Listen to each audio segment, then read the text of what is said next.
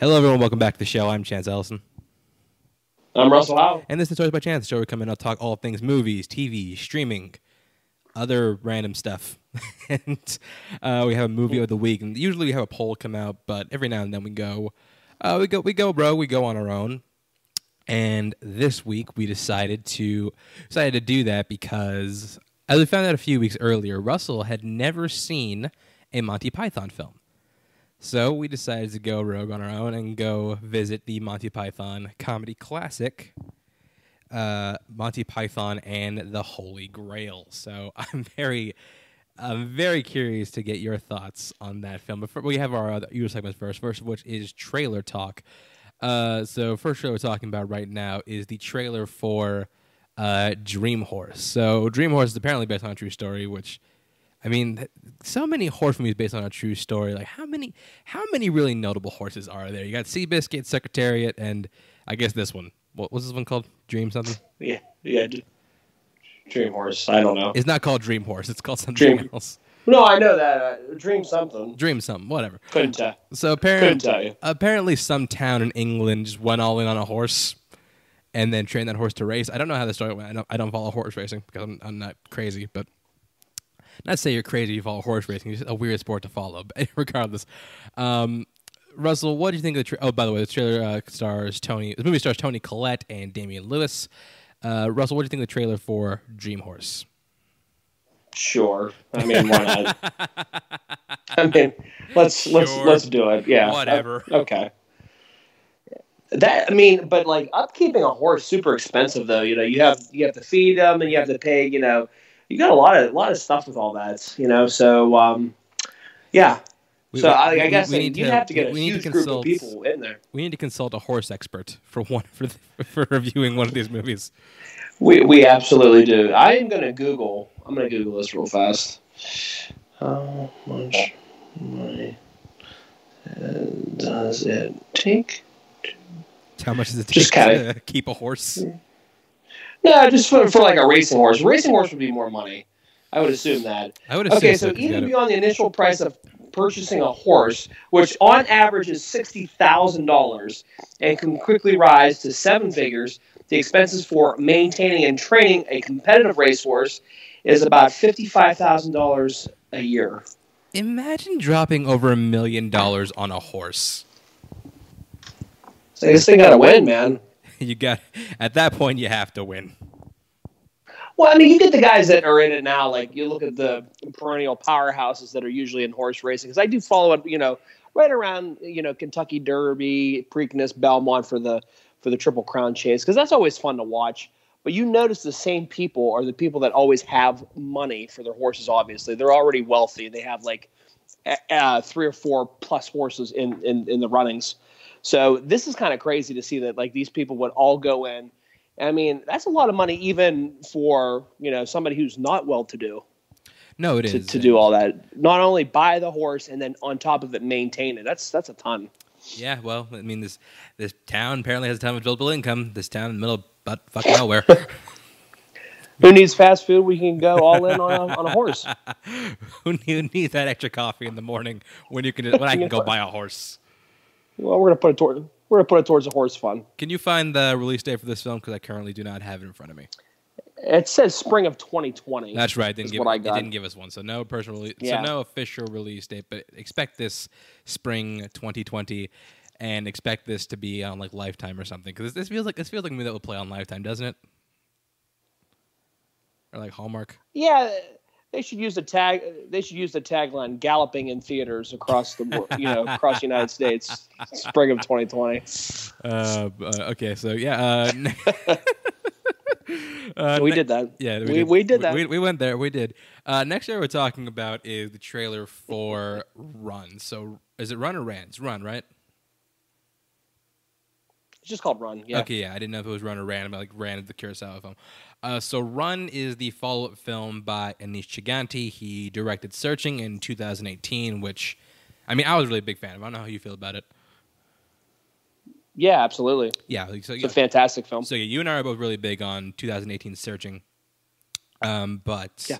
yeah, this is this is follow-up movie. This one does not take place on a computer screen, much to the chagrin of many of us. But regardless, this stars Sarah Paulson and some other woman who's an unknown. I don't know this actress. Probably hasn't done probably hasn't done a whole lot. But uh, yeah, so it involves around uh, this homeschool teenager uh, who she suspects her mother, played by Sarah Paulson, is keeping secrets from her. It seems like a, it seems like it's gonna be like just the two of them throughout this whole film, which seems maybe that's gonna be his thing now. He makes these movies that's like very isolated. Like if they, if they remake Castaway, I guarantee this is the guy that's gonna do it. It's more intimate, though. I mean, I get, I get that. It's is. more, it's more intimate. You're easier to bond with characters because there's not a whole lot going on. You know, Yeah. So Russell, what do you think of the trailer for Run? Yeah, liked it a lot. I did Really, too. I, I really did. Um, it, it has that thriller esque feel to it, just like how Searching was. Um, a little bit, obviously, a lot different though. But um, definitely something that's going to hold my attention. Really looking forward to this film. Uh, I, I, I like the trailer a lot. No, yeah, I did too. I think that this movie looks. I think it looks really interesting. Movies like this, where it's like a, surrounded in like this big mystery that uh, character just doesn't know, re- always really intrigue me. I always want to figure out what's going on.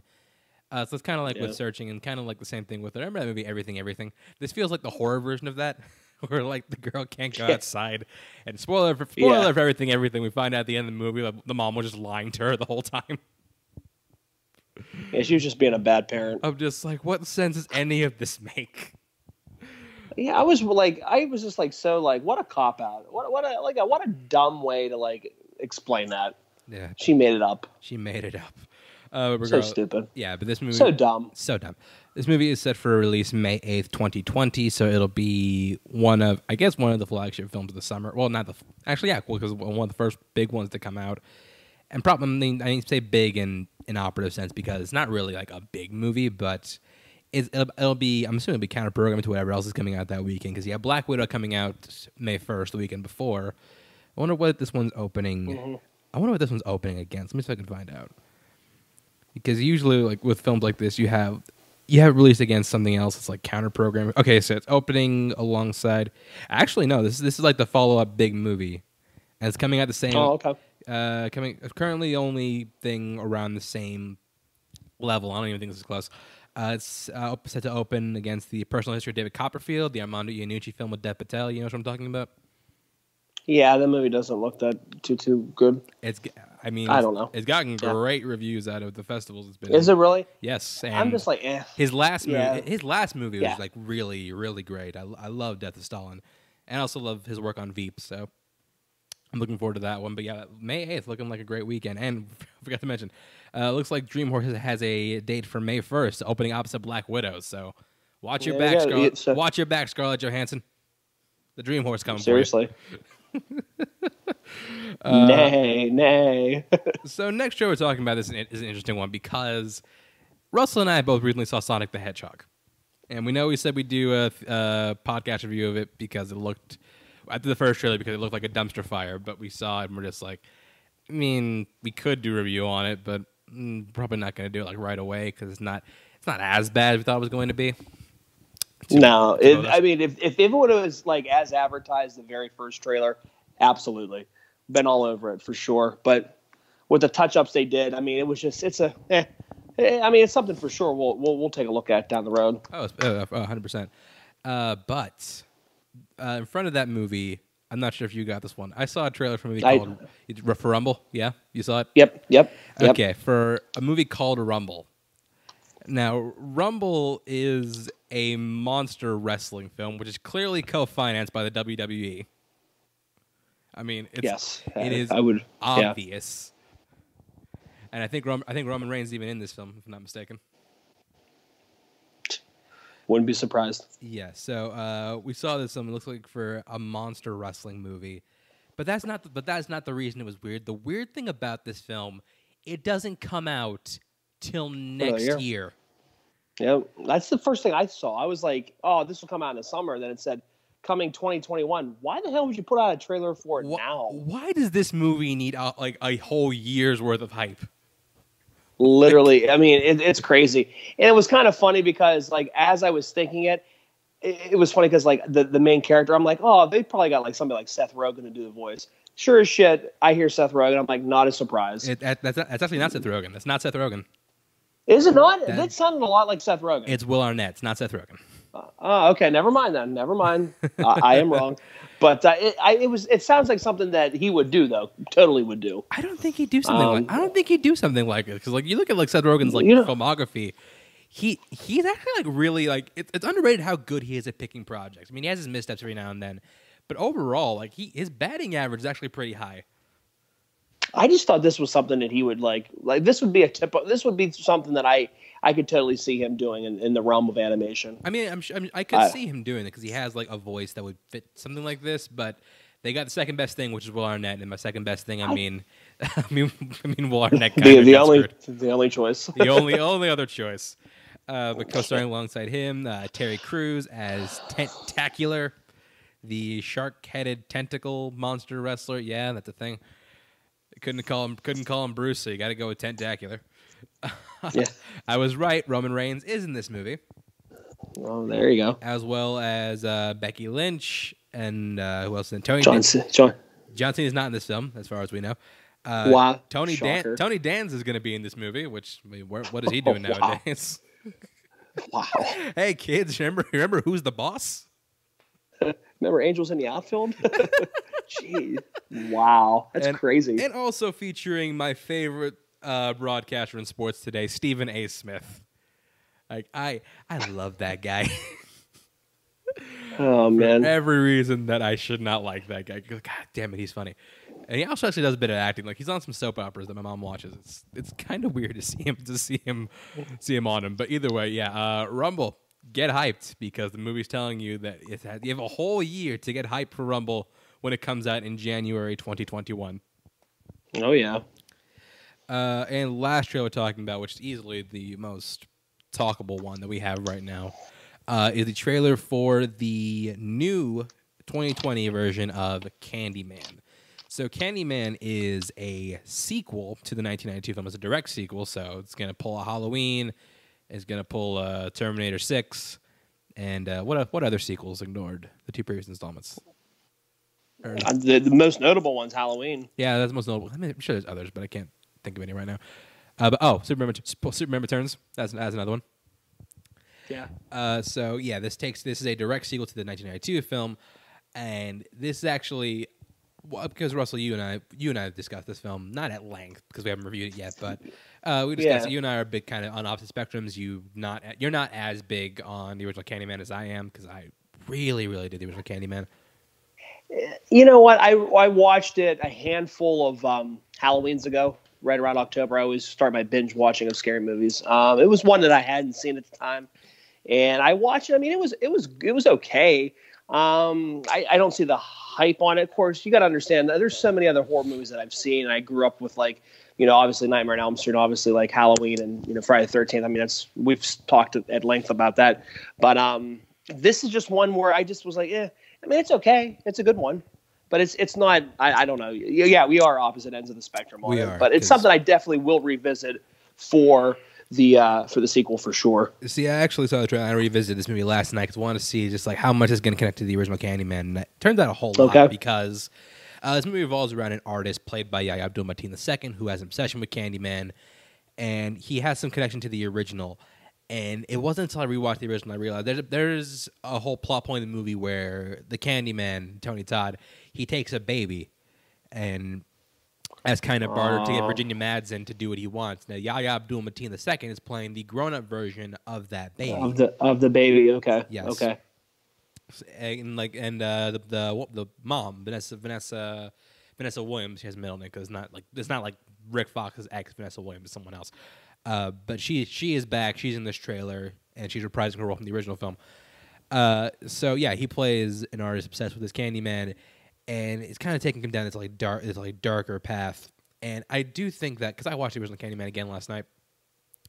Uh, I think Okay. exact. I think the movie actually like it's, it still really holds up, and it's also the stuff it's trying to say is still like remarkably relevant today, which is why I think that Candyman is an ideal property to reboot back up again. Like, I especially love like the beginning of this trailer where it opens with because you know if like the Candyman mythos was real.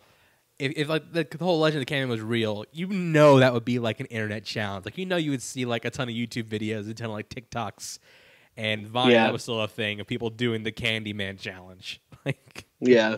I mean, if they're gonna do a Tide Pod challenge, I think they do a Candyman challenge. step, step up. Uh, but yeah, I think that when I think that I think the smart approach. I think this looks like it's got a great tone. Looks like it's got a great vibe to it. Jordan Peele's executive producer, and I didn't know till it's today. He also co-wrote the screenplay, which I think. Oh, is- really? Yes, he Cool. did. Which I can kind of shows his connection to the property. I think he really sees something in it, but he's not directing it. He handed out those duties to Nia DeCa- Nia DeCosto, Nia DeCascos. Something like that. Nia DaCosta, who I don't think has done. I don't think she's done anything. I, I, just, I don't. I don't. She, I can't think of anything she's done before. But uh, it's reported that Tony Todd is coming back to reprise his role. Or there's no. There's not been an official word. At least not that. Not that I've been able to find. Uh, Virginia Mads is not back, which I mean, you don't need her back, but you kind of based on where the movie ends, it would be nice to see where that character ended up because the sequels don't really touch on that. But, yeah. Uh, Russell, I mean, since you have, since I haven't get your th- your thoughts. Yeah, what do you think of this new Candyman trailer? No, I liked it. I, I had um, feels of almost like a Doctor Sleep type, uh, like sense to it. You know what I mean? Like how Doctor Sleep kind of explored a little bit more, Right. Um, you know, the world of The Shining. It just had the same type of grit and feel to it. Um, I'm totally on board with it. I, I really like the trailer a lot.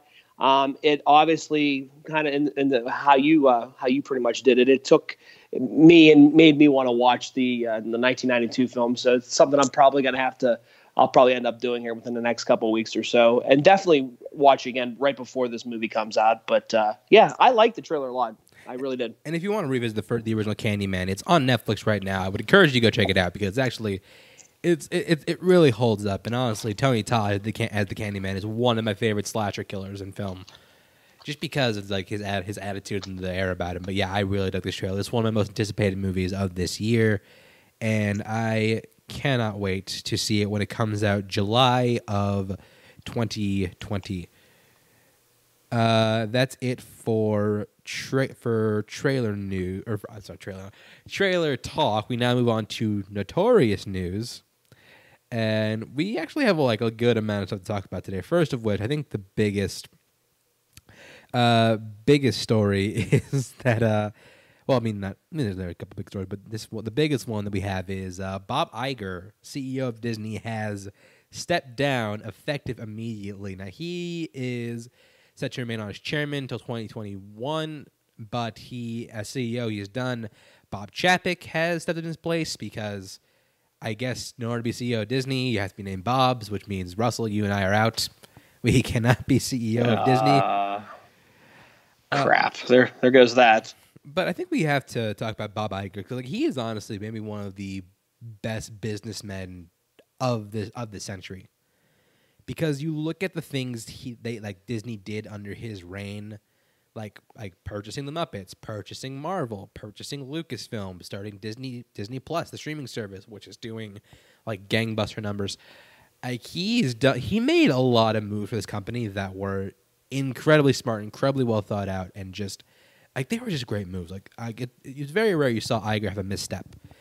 Uh, he released an autobiography, which I am very curious to read because I want to know the ins and outs of this deal, especially having to like recover from like the smoldering record that Disney was during the Eisner years. Remember that? Remember that? Remember Michael? yeah, I was actually reading.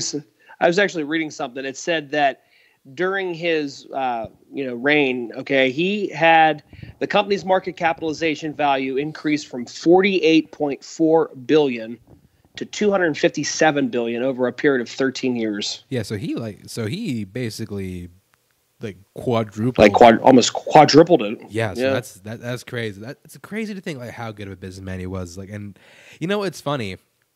When I was at D twenty three this year, I was literally like when I was like when I went to the the studio panel, there was a, there was a point where I was like literally like ten feet away from Bob Iger. Yeah, And it's, it's So crazy. cool. It's, it's kind of like being in the presence of. It's literally being in the presence of greatness, because the dude was, a, Mhm. and like, but the thing, the thing that like shocked me about this, is the fact that so many people were just like so. It felt so blindsided by this, but people forget like he was set. It's it was said long ago he was going to be done. At like 2021 was going to be his last year, no matter what, because the only reason he's been on for this long was because he wanted to he wanted to guide the Disney Fox merger. If that merger didn't happen, he would have retired years ago.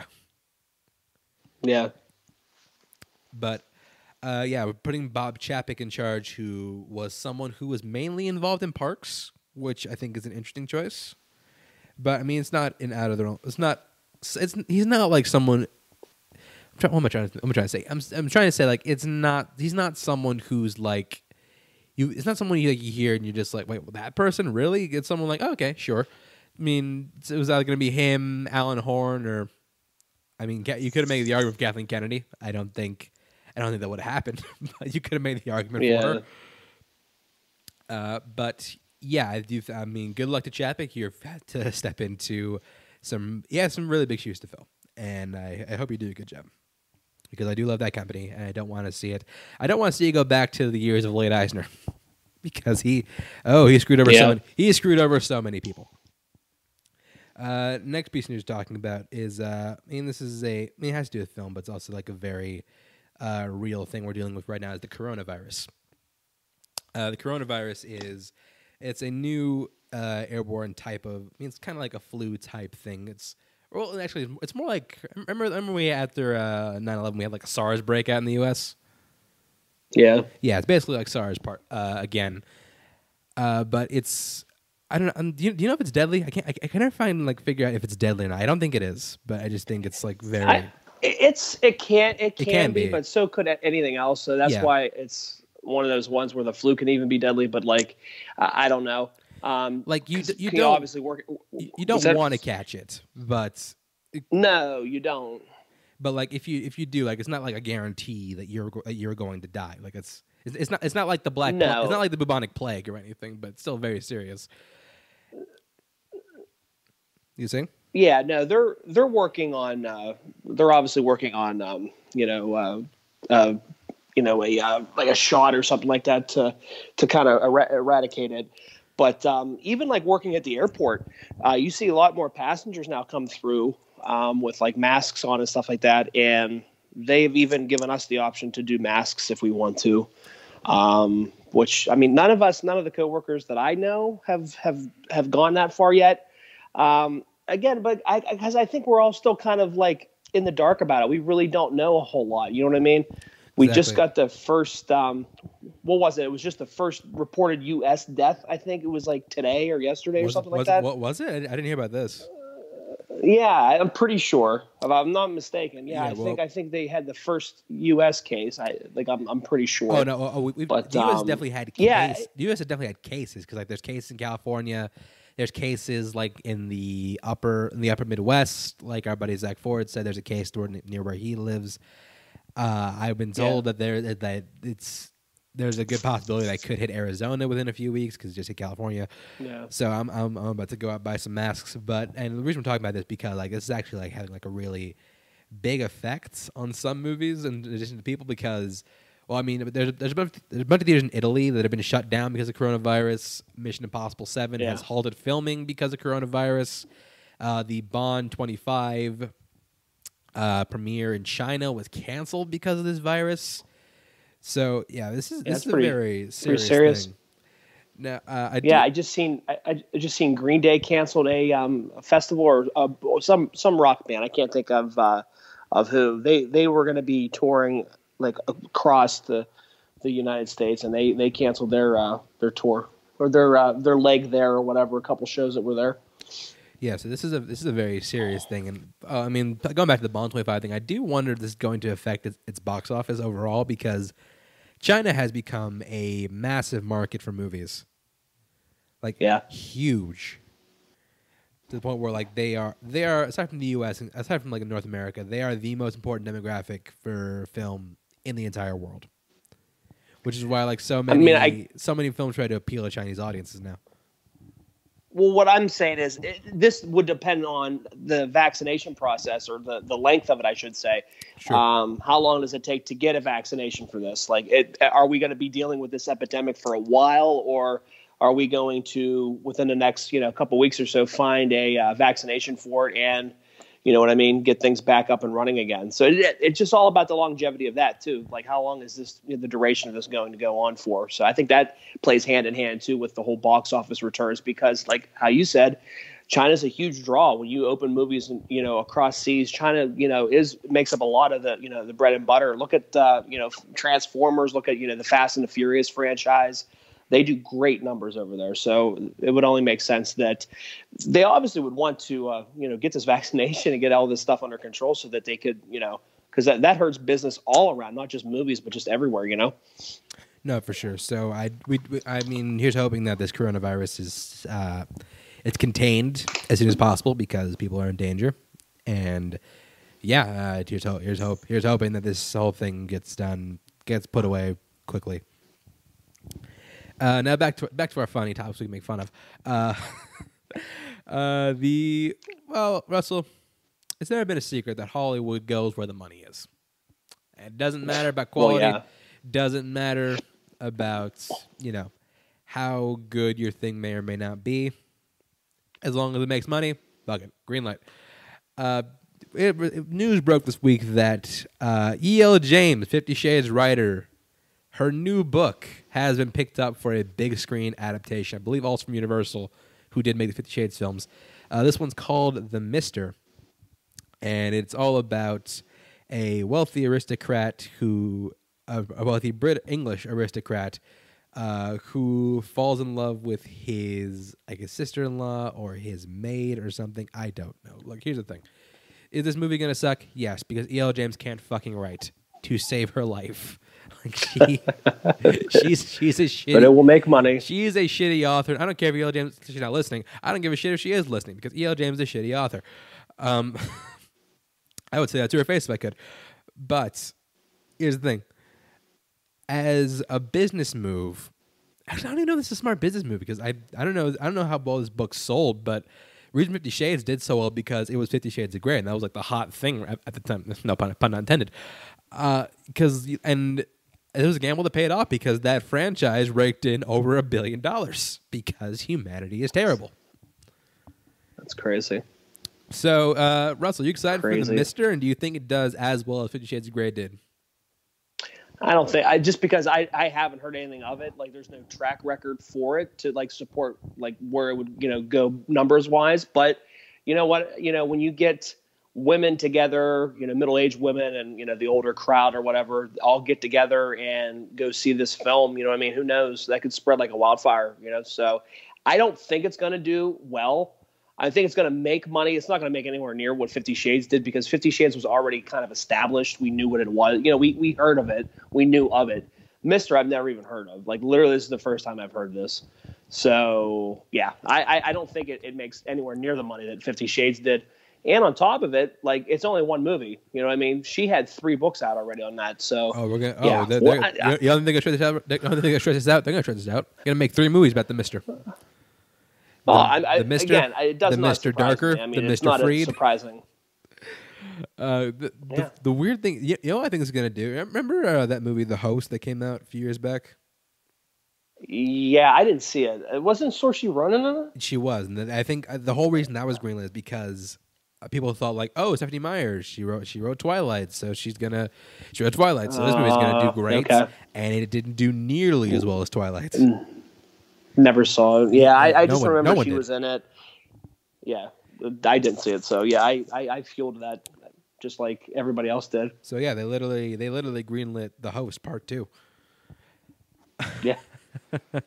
Uh, so yeah, uh, keep be on the lookout for that in theaters coming. I mean, I won't say hopefully very soon, but probably very soon. Uh, next piece of news. This isn't really news, but this is something I had to highlight because it's it's kind of ridiculous. So uh, when Rian Johns was promoting the DVD Blu-ray release, of, I mean, people people still buy, people still buy DVDs anymore. I'm sure they do, but I mean, I, I do. I mean, are you you still you still buy DVDs? I buy both. I buy DVDs and Blu-rays. Like I'm talking like like older movies that Okay, like you know just to build my collection, Right. build build my collection up. For the most part, anything new released now, uh, usually I I buy Blu-ray. And now we're gonna But start, uh, I have start buying, yeah, 4K now. Yeah. Uh, but to promote the uh, at-home release of Knives Out, uh, you know, you you ever seen those like uh, scene breakdowns like Vanity Fair does? Uh, what do you mean? I, Well, they have they have a thing where they have like directors come in like break down a certain scene in their movies. Like it's, it's really interesting. Check it out if you, if you haven't oh it. yeah, yeah, yeah, yeah. Okay. Uh, but anyways, they had Rian Johnson on to come break down Knives Out, and he revealed a little tidbit that I find just hilariously egotistical, because he revealed uh, he revealed that uh, in doing a deal with Apple because you have to clear uh, product use with a, with certain companies before you do it, uh, in negotiating a deal with Apple, it turns out that Apple does not let bad guys use their products. So, like, say Russell and I wrote a movie, Uh, and we okay. had and we had uh, we had a bad guy talking on a phone. That phone could not be an iPhone. we would be barred from using an iPhone in that scene. Oh darn. Like he can't use he can't use uh he can't use an iPhone, he can't use an iPad, he can't use a MacBook. I never thought. I never even thought of that. Like I never even. Yeah. Never even that, that dawned on me ever. No, we, no, no, none of us Huh. ever heard of that because because it's really No, weird. that's, that's but, just. but if you think about that, that's kind, that's kind of like a that could be like a weird tell in movies in the future because if you think about it, like, 'cause, like think about this movie if, if for uh, Who Done It. You, you haven't seen Oh, yeah. you haven't seen Knives Out, have you? Have you seen it? I have not. Um, I th- we, Beck and I are talking about potentially watching it tomorrow night, but I need to watch uh, Pirates. So I don't know how I don't know how I'm going to do this because she has to work, and I, I do want to get that in for our, our Monday review. So I, I don't know. Uh, I don't know. I do want to pick it up and watch it. That we've been talking about, it, Well, really well, wants to because watch it. well, 'cause, like, say you had like a big like an, like another Who Done It movie, and you see Yeah. everyone's phones, and you And there's and no you there's pick all out iPhones except somebody. yeah. except one guy. You're just like, he did it. like that's yeah. that's that'd be, that's super weird, right? Right? I mean, either that or. But my thing is, wouldn't you want that that advertising for your phone anyway? Regardless, I mean, that's just me. Uh, I remember when the iPhone first came out, and like movies like, uh, what the hell was like one of the first ones, like "I Love You, Man" and stuff like that had like iPhones, and you're like, oh my god, it's so cool because like that was like a big deal because like it, was- it's, it was new, you know. Um, you'd think you'd want that product placement, but I mean, I don't know. I think that's a little strange. I mean, no one's gonna associate Apple with like, like mur- murdering and like kidnapping with if their villain has an iPhone. I mean, there's killers out there that have killed people that have owned iPhones. I'm sure, like more than sure. So I mean, like, who, who really cares? You know? Ooh, I want to buy this new Like, iPhone. I- I'm not- I want to buy, I'm just I wanna buy this new iPhone. Oh wait, this like the murderer in this movie had an iPhone too. Oh, forget this. Wait, wait. So he has to be a good guy now. Uh, but yeah, He he did all he he did all of his killing while having a Samsung. uh, his like a. Samsung. his burners. A and then Samsung. and then changed changed his ways, bought an iPhone, so now he's good. It's all is redeemed now. uh, regardless, yeah, this Man, is I this is this crazy. is ridiculous. This was, we just had to highlight it.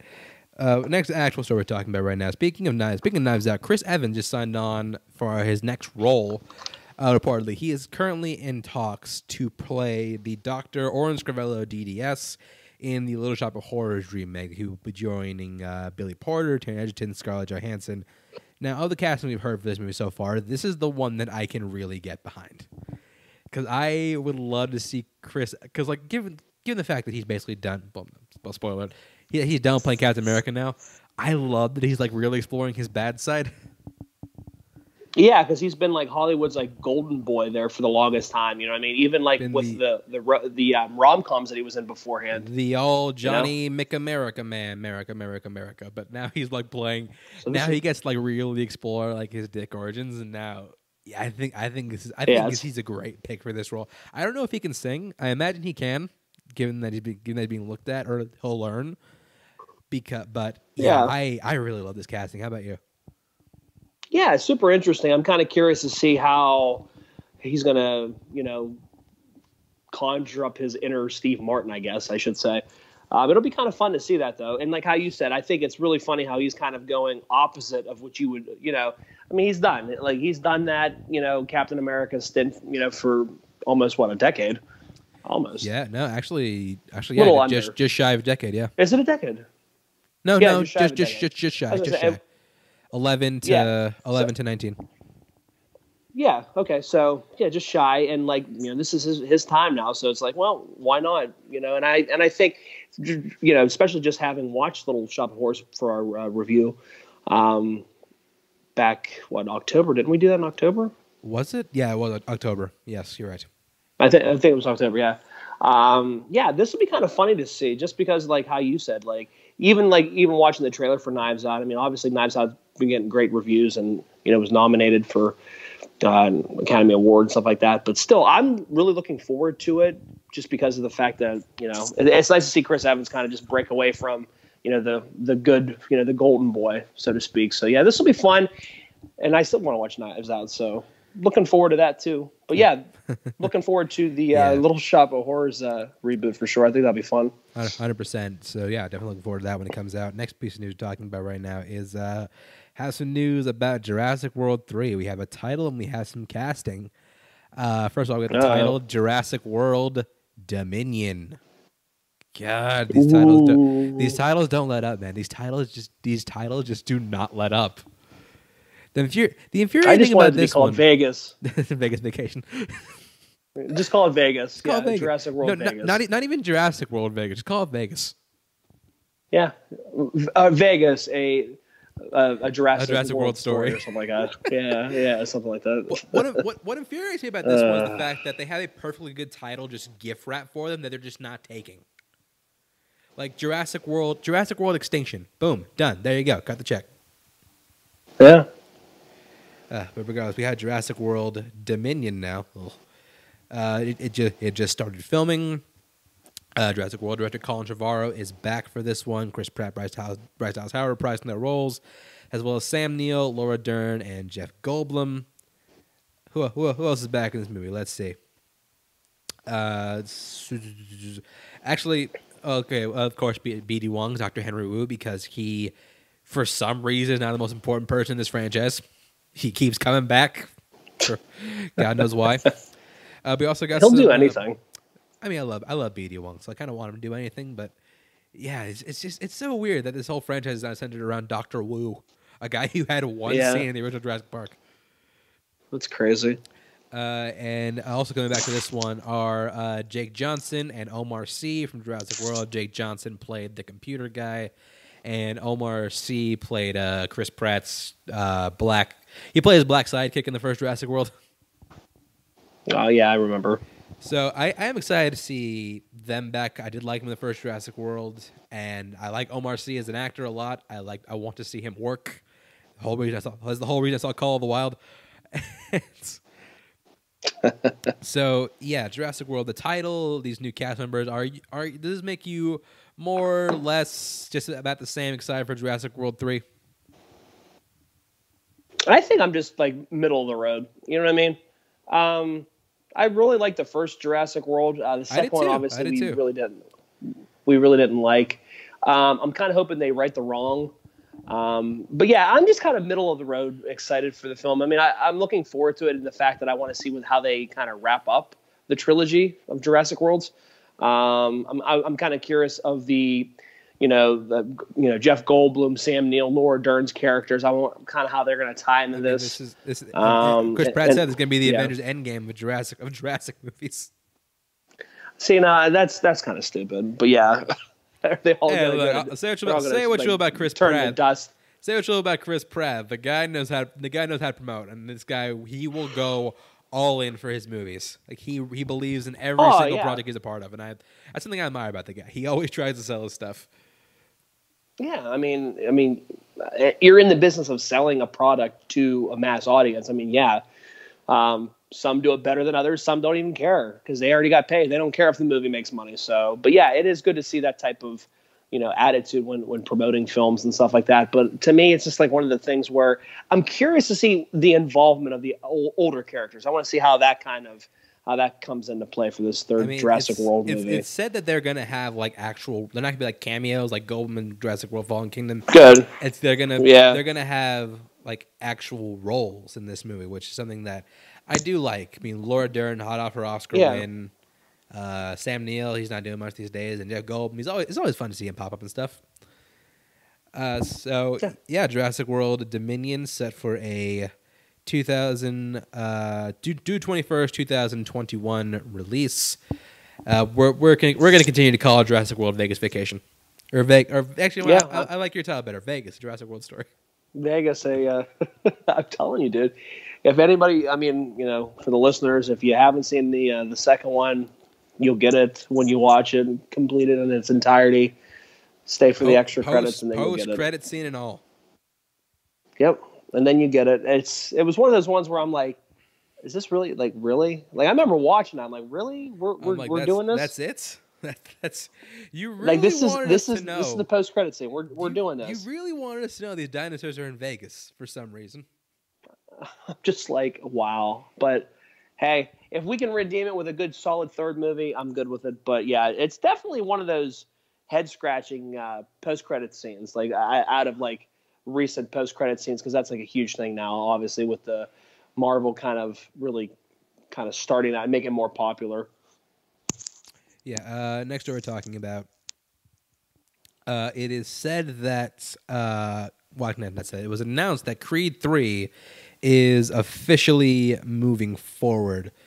Uh, I there was there were there were whispers of Creed Three, nothing like official official. This is like the official words. I had a screenwriter in the form of Mister uh, Zach Baylin. Don't know who the hell that is, uh, but yeah, I mean, you look at you look at the numbers for the. Let me see. The, let me find the numbers for the first Creed. The first Creed uh, made 173 million dollars on a 35 million dollar budget. The second Creed made 214 on a 50 million dollar budget. These movies make money. Question is, uh, Yeah. and I, I I love Creed. I I really like Creed two a lot.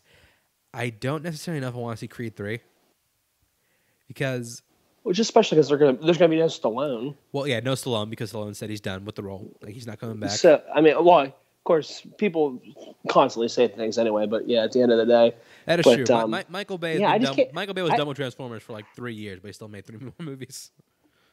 but I just can't. But I can't see it if they do make a third Creed without his character, just because he's so instrumental in, in those films and just in, in you know as an icon in general in the Rocky franchise. Yeah, it's, Um, it's it would be weird to yeah. see a Rocky universe movie without Rocky. And if yeah, you, yeah, you just can't do that. if I, you- I don't you know. Were- if you were gonna- weird, and I if you were gonna gotta- kill him, well, spoiler alert, he doesn't he doesn't die in Creed two. If you were gonna kill him, Creed two would have been it. that would have been your chance, but you didn't take it yeah, because I, I'm assuming they were operating based on the assumption that that was going to be their last one. And it ends in a way where it's like, yeah, there's really nowhere else to go. Oh, but don't don't tempt anybody because that's the hold my beer moment. We'll make it happen. We'll, we'll- make. Come on now, listen. If John Cena can be brothers with Vin Diesel, we're gonna make Anything. a third Creed film. Don't worry. and that's only like the fifth most unbelievable thing in that trailer. Uh, but No, uh, some, something I will say I don't want I don't want to be fighting someone else's son. No more sons. No more. Okay, Yeah, but ha- I take that back. where do you no, even go? No, more- do you no go more sons. No more sons of guys Rocky beat in the original movies. Like I don't want to see him fight Clubber Lang's son. I don't want to see him fight Tommy Gunn's son. I don't want to see him fight Victor Drago's brother. Now the smart the the approach I think will be actually like be really smart. Like the one that like would get me like kind of like really intrigued. I would want to see if I, I would want to see him fight another Creed. Like what if Apollo had a second illegitimate son? Say like I don't know Ali Creed, That- played by That's. I mean, that's. Daniel Kaluuya. Yeah. say That- say they had hit say they had like that that might intrigue me but even then i don't think that's enough to go for a whole another a whole nother round Yeah, or do you, or do you uh, age age Creed and have it set later on in life where he's kind of tra- like his younger son? What did they had a son? Didn't they? daughter they had a daughter Or daughter? Never mind. So that that would that wouldn't work. Never mind.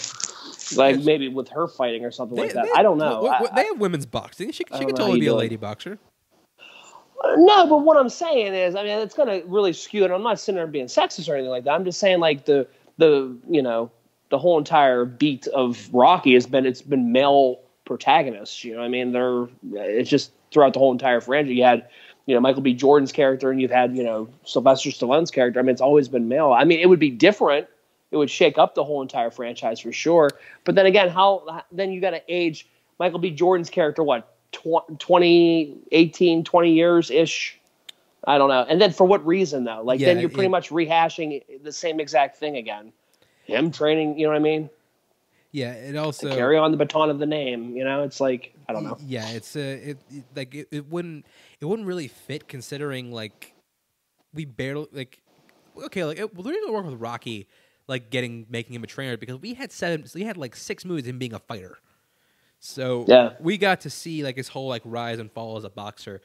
Creed, we literally just saw. Yeah. I mean, we saw him a little bit of fall, but like we we got like two movies with Adonis Creed. So I don't know. yeah, it's. I, I don't think we need a third Creed. And also, here's the thing. Okay, I guarantee you're not gonna you're not gonna get Coogler back on this. But do No. you get Steven Caple Jr. back? Because he had no, he had nothing else lined up. Do you think it would be smart to bring him back for if they if he, they're they're doing Creed three? Do you think it'd be smart to bring him back, or do you get new blood?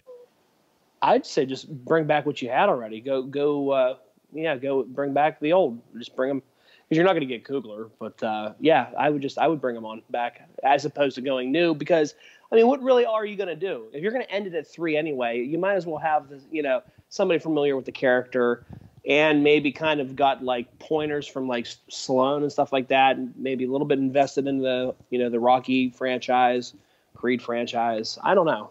I would say just keep them. All right. Well, we'll see. We'll see where Creed three goes in the long run. But next story we're talking about is uh, well, we have some some uh, Disney news for their Lucasfilm stuff. First of which, uh, there's a new Star Wars movie in development from Sleight director J.D. Dillard. Now, did you see Sleight? This movie came out a I- few years back. Did not slight. It was uh, about the kid who was a magi- kid who was a magician. No, I didn't see it. It's actually pretty. It's actually uh, pretty good. Pretty good. I would actually re- recommend checking it out. Did I get a wide release? It did get a wide release. It wasn't in theaters for long. But it, Really? did get a, it did get a wide release. All right. Yeah, it's actually Yeah, like I'll a- have to ch- I have to check it out. I'll write it down. But yeah, no, I I remember hearing of it. I just don't. I just didn't see it. I know I didn't see it. Okay, so speaking of someone who did see who did see Sleight, uh, hearing this news is a little odd just because it seems like the whole future of Star Wars is kind of up in the air right now because like we know that they had dates lined up for 2022, 2024 and 26, but nothing nothing like officially has been called yet because I mean you have Rian Johnson working on his stuff which yes as of right now he is still working on. Uh, you have Kevin Feige doing his thing and now you have this one I I question which of these is gonna co- is gonna come to fruition first, and I also think that he is an interesting choice because he's a smaller. He's working on smaller. I actually don't think he's made another movie since Sleight. That might have been his first. His uh, only like really major one so far. Yeah, it's yeah, it's actually it. Uh, the other one are like two like these little tiny movies, but they're on Netflix. Sweetheart and Stray is on Hulu. So if you want to check those out, check them out. Uh, but yeah, uh, I will say I think he's an interesting choice for a Star Wars film. Not someone who I would think of. Think like, oh, who do you want to see direct a Star Wars movie? This guy, no. But I, uh, I, I, I like. I would like to see new talent get behind the camera for like big projects like this. So, good luck. uh, and the the Yeah, I mean, who, kno- who knows? He could he could knock it out of the park. Who knows? he could knock it out of the park. We don't know. Uh, and the, the big the big one though, because we saved this for we saved this for the for the second. Uh, we have some Indiana Jones five news. As Steven Spielberg has said, he is not coming back to the franchise. Not only that, but James Mangold is reportedly in talks to take over for Indiana Jones five. Now, Indiana Jones Five has been like a real stop and go project for the last couple years. I think Disney. Here's what I think. I think that Disney is like really hell bent on making this movie happen. Thing is, just Yeah. hearing this, I'm assuming Spielberg has other things he wants to work on before Indy Five, and let's face it, Harrison's not getting any younger. Time, like we, like we said, No. time is not on your side. But it's also Yeah, a I project mean- that he really wants to do, which is interesting. So, yeah. Uh, okay, so first of all, let me just say, uh, Russell, what do you think about uh, Spielberg not coming back? I mean, it's not surprising. I think just because of the. I mean, it it has nothing to do, obviously, with how atrocious the fourth one is. Um, Which it is. I just think he's. He ha, well, it should be because it was it was dog shit. Um, but like you know, obviously he's mo- mo- moving more towards like more serious type stuff. Like you know, you had the Post. You know, you have him doing West Side Story, like which is really like really non-traditional Steven Spielberg. So he's he's kind of exploring a little bit more in the back end of his career. Um, it's not a surprise. I think Mangold's a per, I think Mangold's a solid. If you're gonna get, if, I mean, if you're if you're not gonna get Spielberg, I think Mangold's pretty damn good. Um, so I, I think it's a good. I think it's a good move. I'm kind of curious to see what he's going to bring to the uh, Indiana Indiana Jones franchise um, and what happens from here. Do we end it at five, or is it like a you know here we go, we're gonna pass it to the next generation? You know what I mean? There's a lot of different things that this movie could you know different routes this film could go. So. Uh, I think Mangold's a good. Uh, Mangold's a uh, really good choice, though, and I, uh, I'm not surprised Spielberg is not coming back. I mean, Mangold's he's he's he's a he's a hot commode right now. I mean, after Logan, Ford vs Ferrari, uh, he's and he got the Bob Dylan movie and the one with Matt Damon. He's uh, he, he's he's landing a lot of like really high profile high profile gigs. I don't know if he's like the great. You know who I think honestly would have made a really good Indiana Jones film? Joe Johnston. Joe Johnston, the guy who made uh, Yeah. the Rocketeer and uh, Captain America: The First Avenger. I think he Yeah. has like a flair for like these old timey like serial type movies, which I think is like the perfect feel for an Indiana Jones film. But, yeah, I, I could see that. yeah, but he's not. But he's not doing it. So, but uh, yeah, Mang- Mangold's uh, he's he's a great director, so he's a good pick. I'm excited to, if he signs on. I'm excited to see what he ends up doing with this property. I just want I just want another good Indiana Jones movie. That's all I want, really. Yeah, That's yeah. I mean, we, we gotta we gotta get that crystal Kingdom of the Crystal Skull out of our. Uh, Wash that out of our, Our mouths. Yeah. ugh, awful. And the last one, the biggest news on the internet, Russell. Friends reunion confirmed for Oh. HBO Max. But don't I get heard. too excited because everyone like ran with the headline Friends reunion, Friends reunion, Friends reunion. But no one's reading the fine print because like yeah, I- I- did do you know much about the story, Russell? I have zero. I just heard that Okay. the, the reunion was in, Oh. top. Yeah. Okay, so let me tell you this, Russell. You see, Oh, everyone I heard, can't wait. everyone heard this news thinking like, we're gonna get more Friends episodes. We're gonna see where Ross and Rachel and Joey and all of them are after ten years. No, we're not. You see, what this is going to this is not going to be uh, more Friends episodes. What this is going to be is like a get together, sit down discussion of the making of Friends and how great Friends was and how influential it is. Uh. yes, that that's Put that on. Put, that's gonna put that be shit on Blu-ray. that's gonna be the yeah. Put make it a special feature on a Blu-ray. That's stupid. no, no, no. That is not stupid. Here's what's stupid. Because you look at the paychecks they're getting for this. Every Oh, one, probably rid- every one of the six friends is getting. I can't. I can't. I can't wait. For, They can't, are can't wait for this one. Anywhere from two point five to three million dollars for this. Are you fucking kidding me? That's So, disgusting. This this is so like this is a waste of time and money. Well, because Schwimmer needs it. Everybody else, or Schwimmer and uh, like Matt No, LeBlanc no. and those guys need it. none, None, none, none of of them none of them need this because Well, they, do, the well royalties... they don't need it. Need it because Friends is still making a shit ton of money. Yeah. Like based on the Yeah. royalties they're getting, like none of, none of these guys need to Oh, work. yeah. None of them need to work anymore. Like they at this point Well, they I'm work saying, because they want more- to. I'm just saying more who's relevant. Like you know, you don't hear anything about Schwimmer. You hear nothing about Matt LeBlanc. Uh, you don't really hear anything about Matthew Perry. Lisa Kudrow comes up once in a while. Uh, Courteney Cox is like missing in action. She's here once in a while. And, Where's she been? Jennifer Aniston's the only one that's been working. That is true. You know. Well, she's But- the, she's the only one that managed mean, to like carry yeah. on her her star status to like other stuff because I mean she she can she can headline a movie if she wanted to. Uh, and and I'll give Cor- and I'll give Courteney Cox kudos though too because Scream I think as Gale Weathers kind of like really kind of like brought her out of it too, saying that you know she could do other things besides be Monica Ross's sister on Friends. You know what I mean? Yeah. So I, I do like Courteney Cox a lot, but outside of that, like I mean, like what else? You don't really have nobody else is doing anything. Like Well, I mean, really, Le- Le- like LeBlanc had a show on CBS. He had a show on Showtime and a show on CBS, both of which lasted like a while. Like, But then he had what that spinoff Joey, which well, was Joey stupid. Was, was terrible and lasted only two seasons for good, for good reason. It lasted a Well, a generous, it. lasted a generous two seasons. Two seasons, two two seasons too long. exactly. But yeah, like I like if you're if you're gonna go if you're gonna pay like twenty four million dollars to do this, you may as well That's just so make, sad. you may as well just make more episodes. Honestly, Seriously, do it. I mean, I mean, again, kind of how we just said. Outside of like really Jennifer Aniston pushing the buck, you know, just doing her thing. I mean, and she doesn't even like she does here and there. It doesn't even work that that consistently. But what else is anybody doing? And Why, also, why also, can't you do it? Also, if, if fucking Full House can come back and make more episodes, why not, friends? At this point, Seri- seriously, you know? I don't know. but yeah, I mean, look, That's crazy. That is that's depressing, man. This this this will get people to sign up for HBO Max. They're just thinking that they're going to get more Friends episodes, which look, you're not. like that's just the truth. You are not going to get more episodes. It's just going to be them talking about how great Friends was and like the impact of Friends. You just you put but you you put that that shit on you put on a Blu-ray. You don't you don't put it on like I don't know. That's stupid. And I I wasn't gonna get HBO Max anyway, so that's just yeah. It doesn't really matter. It's like it's like this changes your mind. It's like, well, I wasn't going to get HBO Max before, but now, no. No, it's absolutely that wasn't going to be that wouldn't. First off, that wouldn't be the the you know the ride all on. It'd be like, oh yeah, now that you're, they're doing this, absolutely.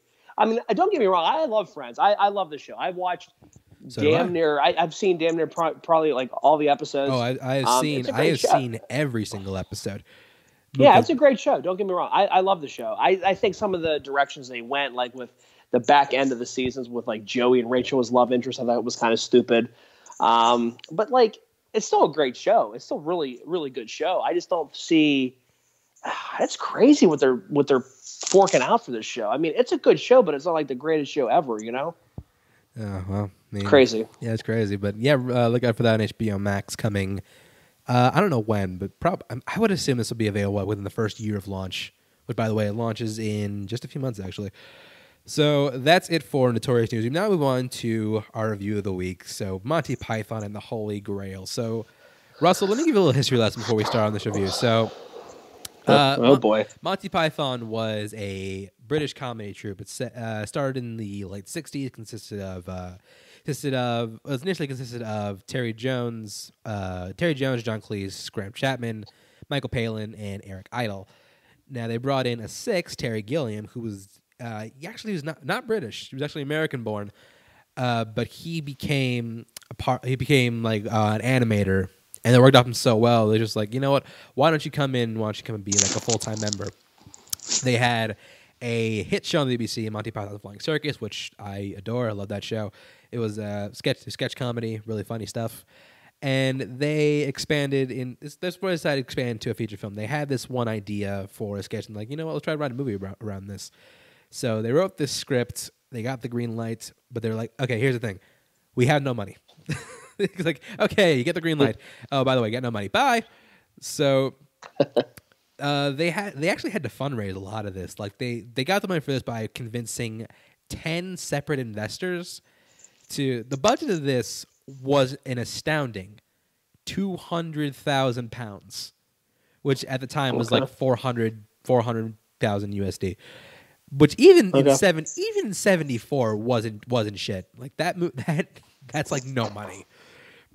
Yeah. So and the and the whole way the whole way they got that they actually went and convinced people. They convinced ten separate investors to pitch in ten thousand apiece, or tw- I'm sorry, ten separate investors to pitch in twenty thousand apiece.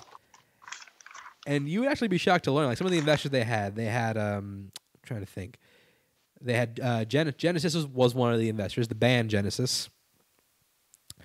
Uh, So this is kind of like Dream Horse. uh, it, it is like Dream Horse, Dream movie. there, we, there you have it.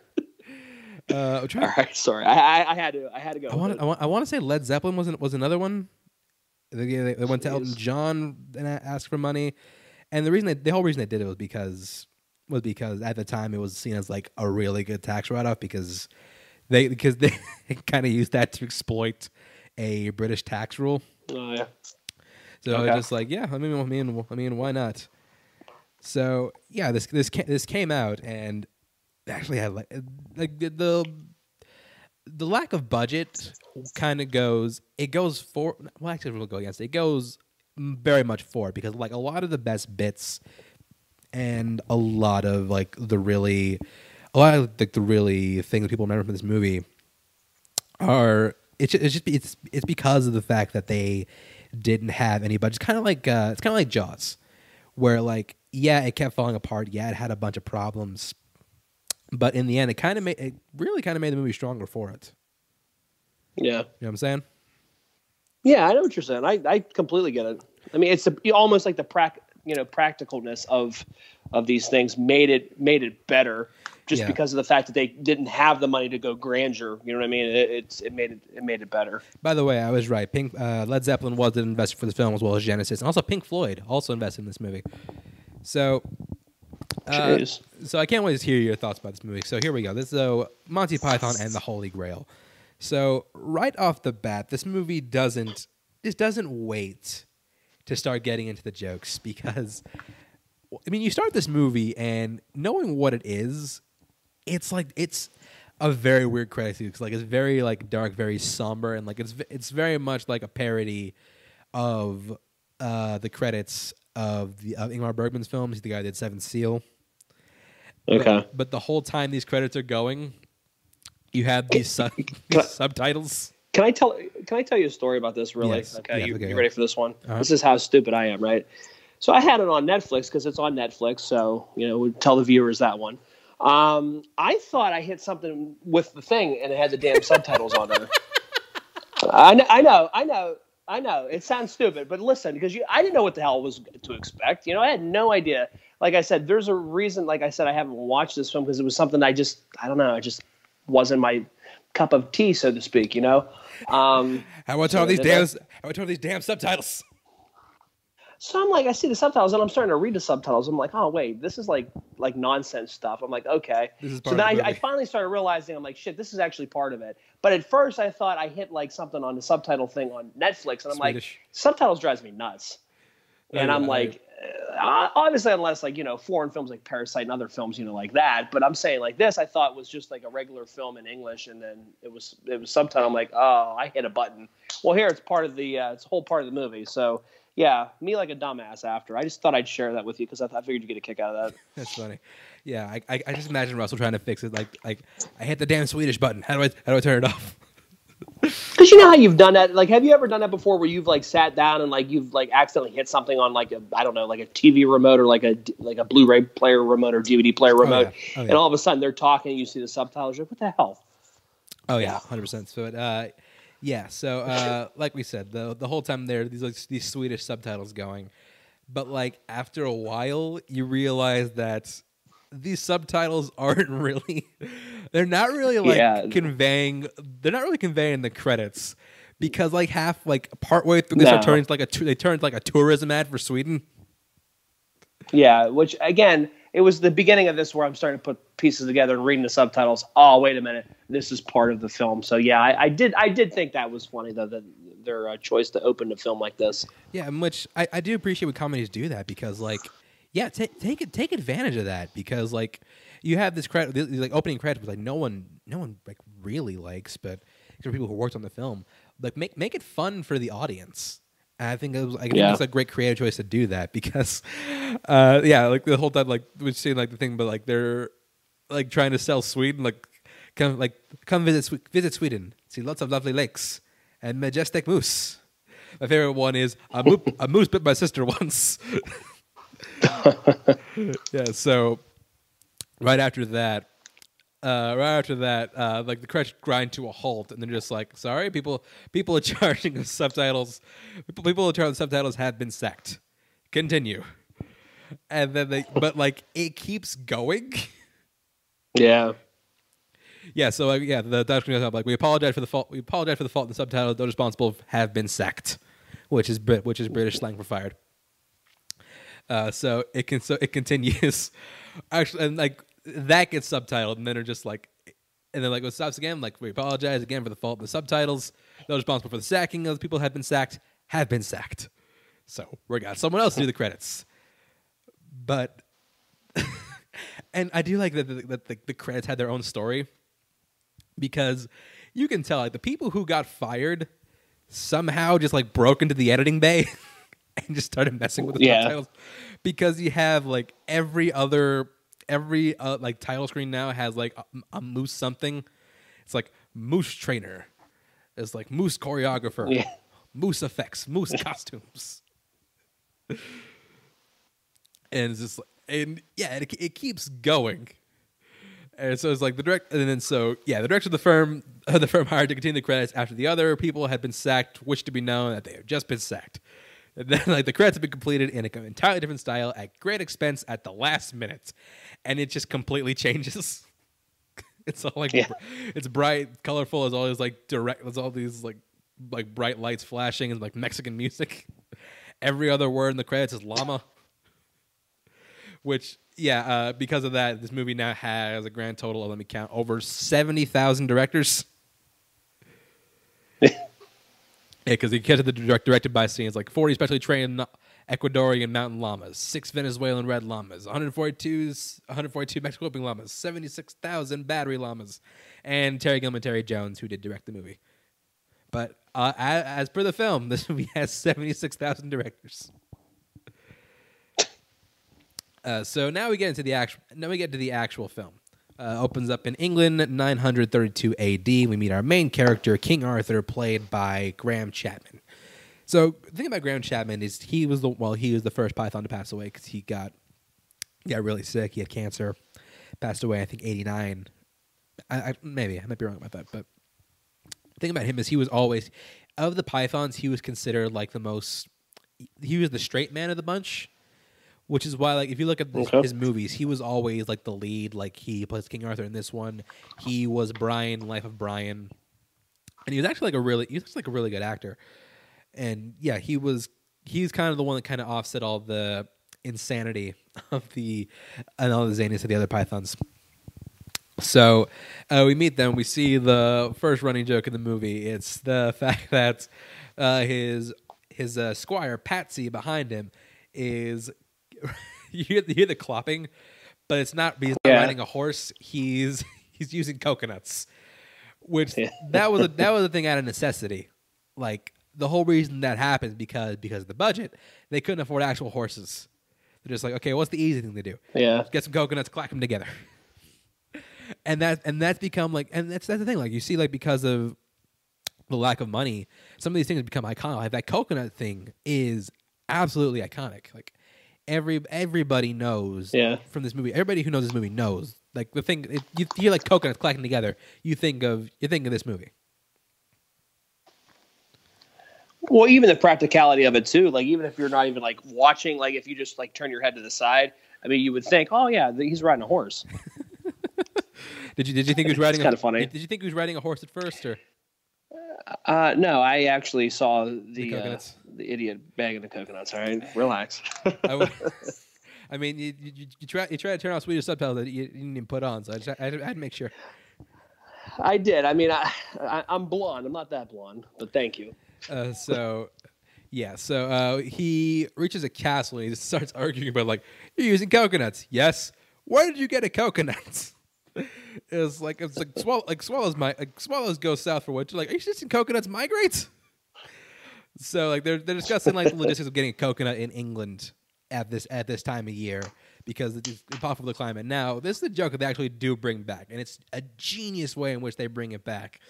And I think the, only thing you know about this one is the fact that they talk about, you know, they mention the velocity of a swallow, and they've also they bring up African and European swallows.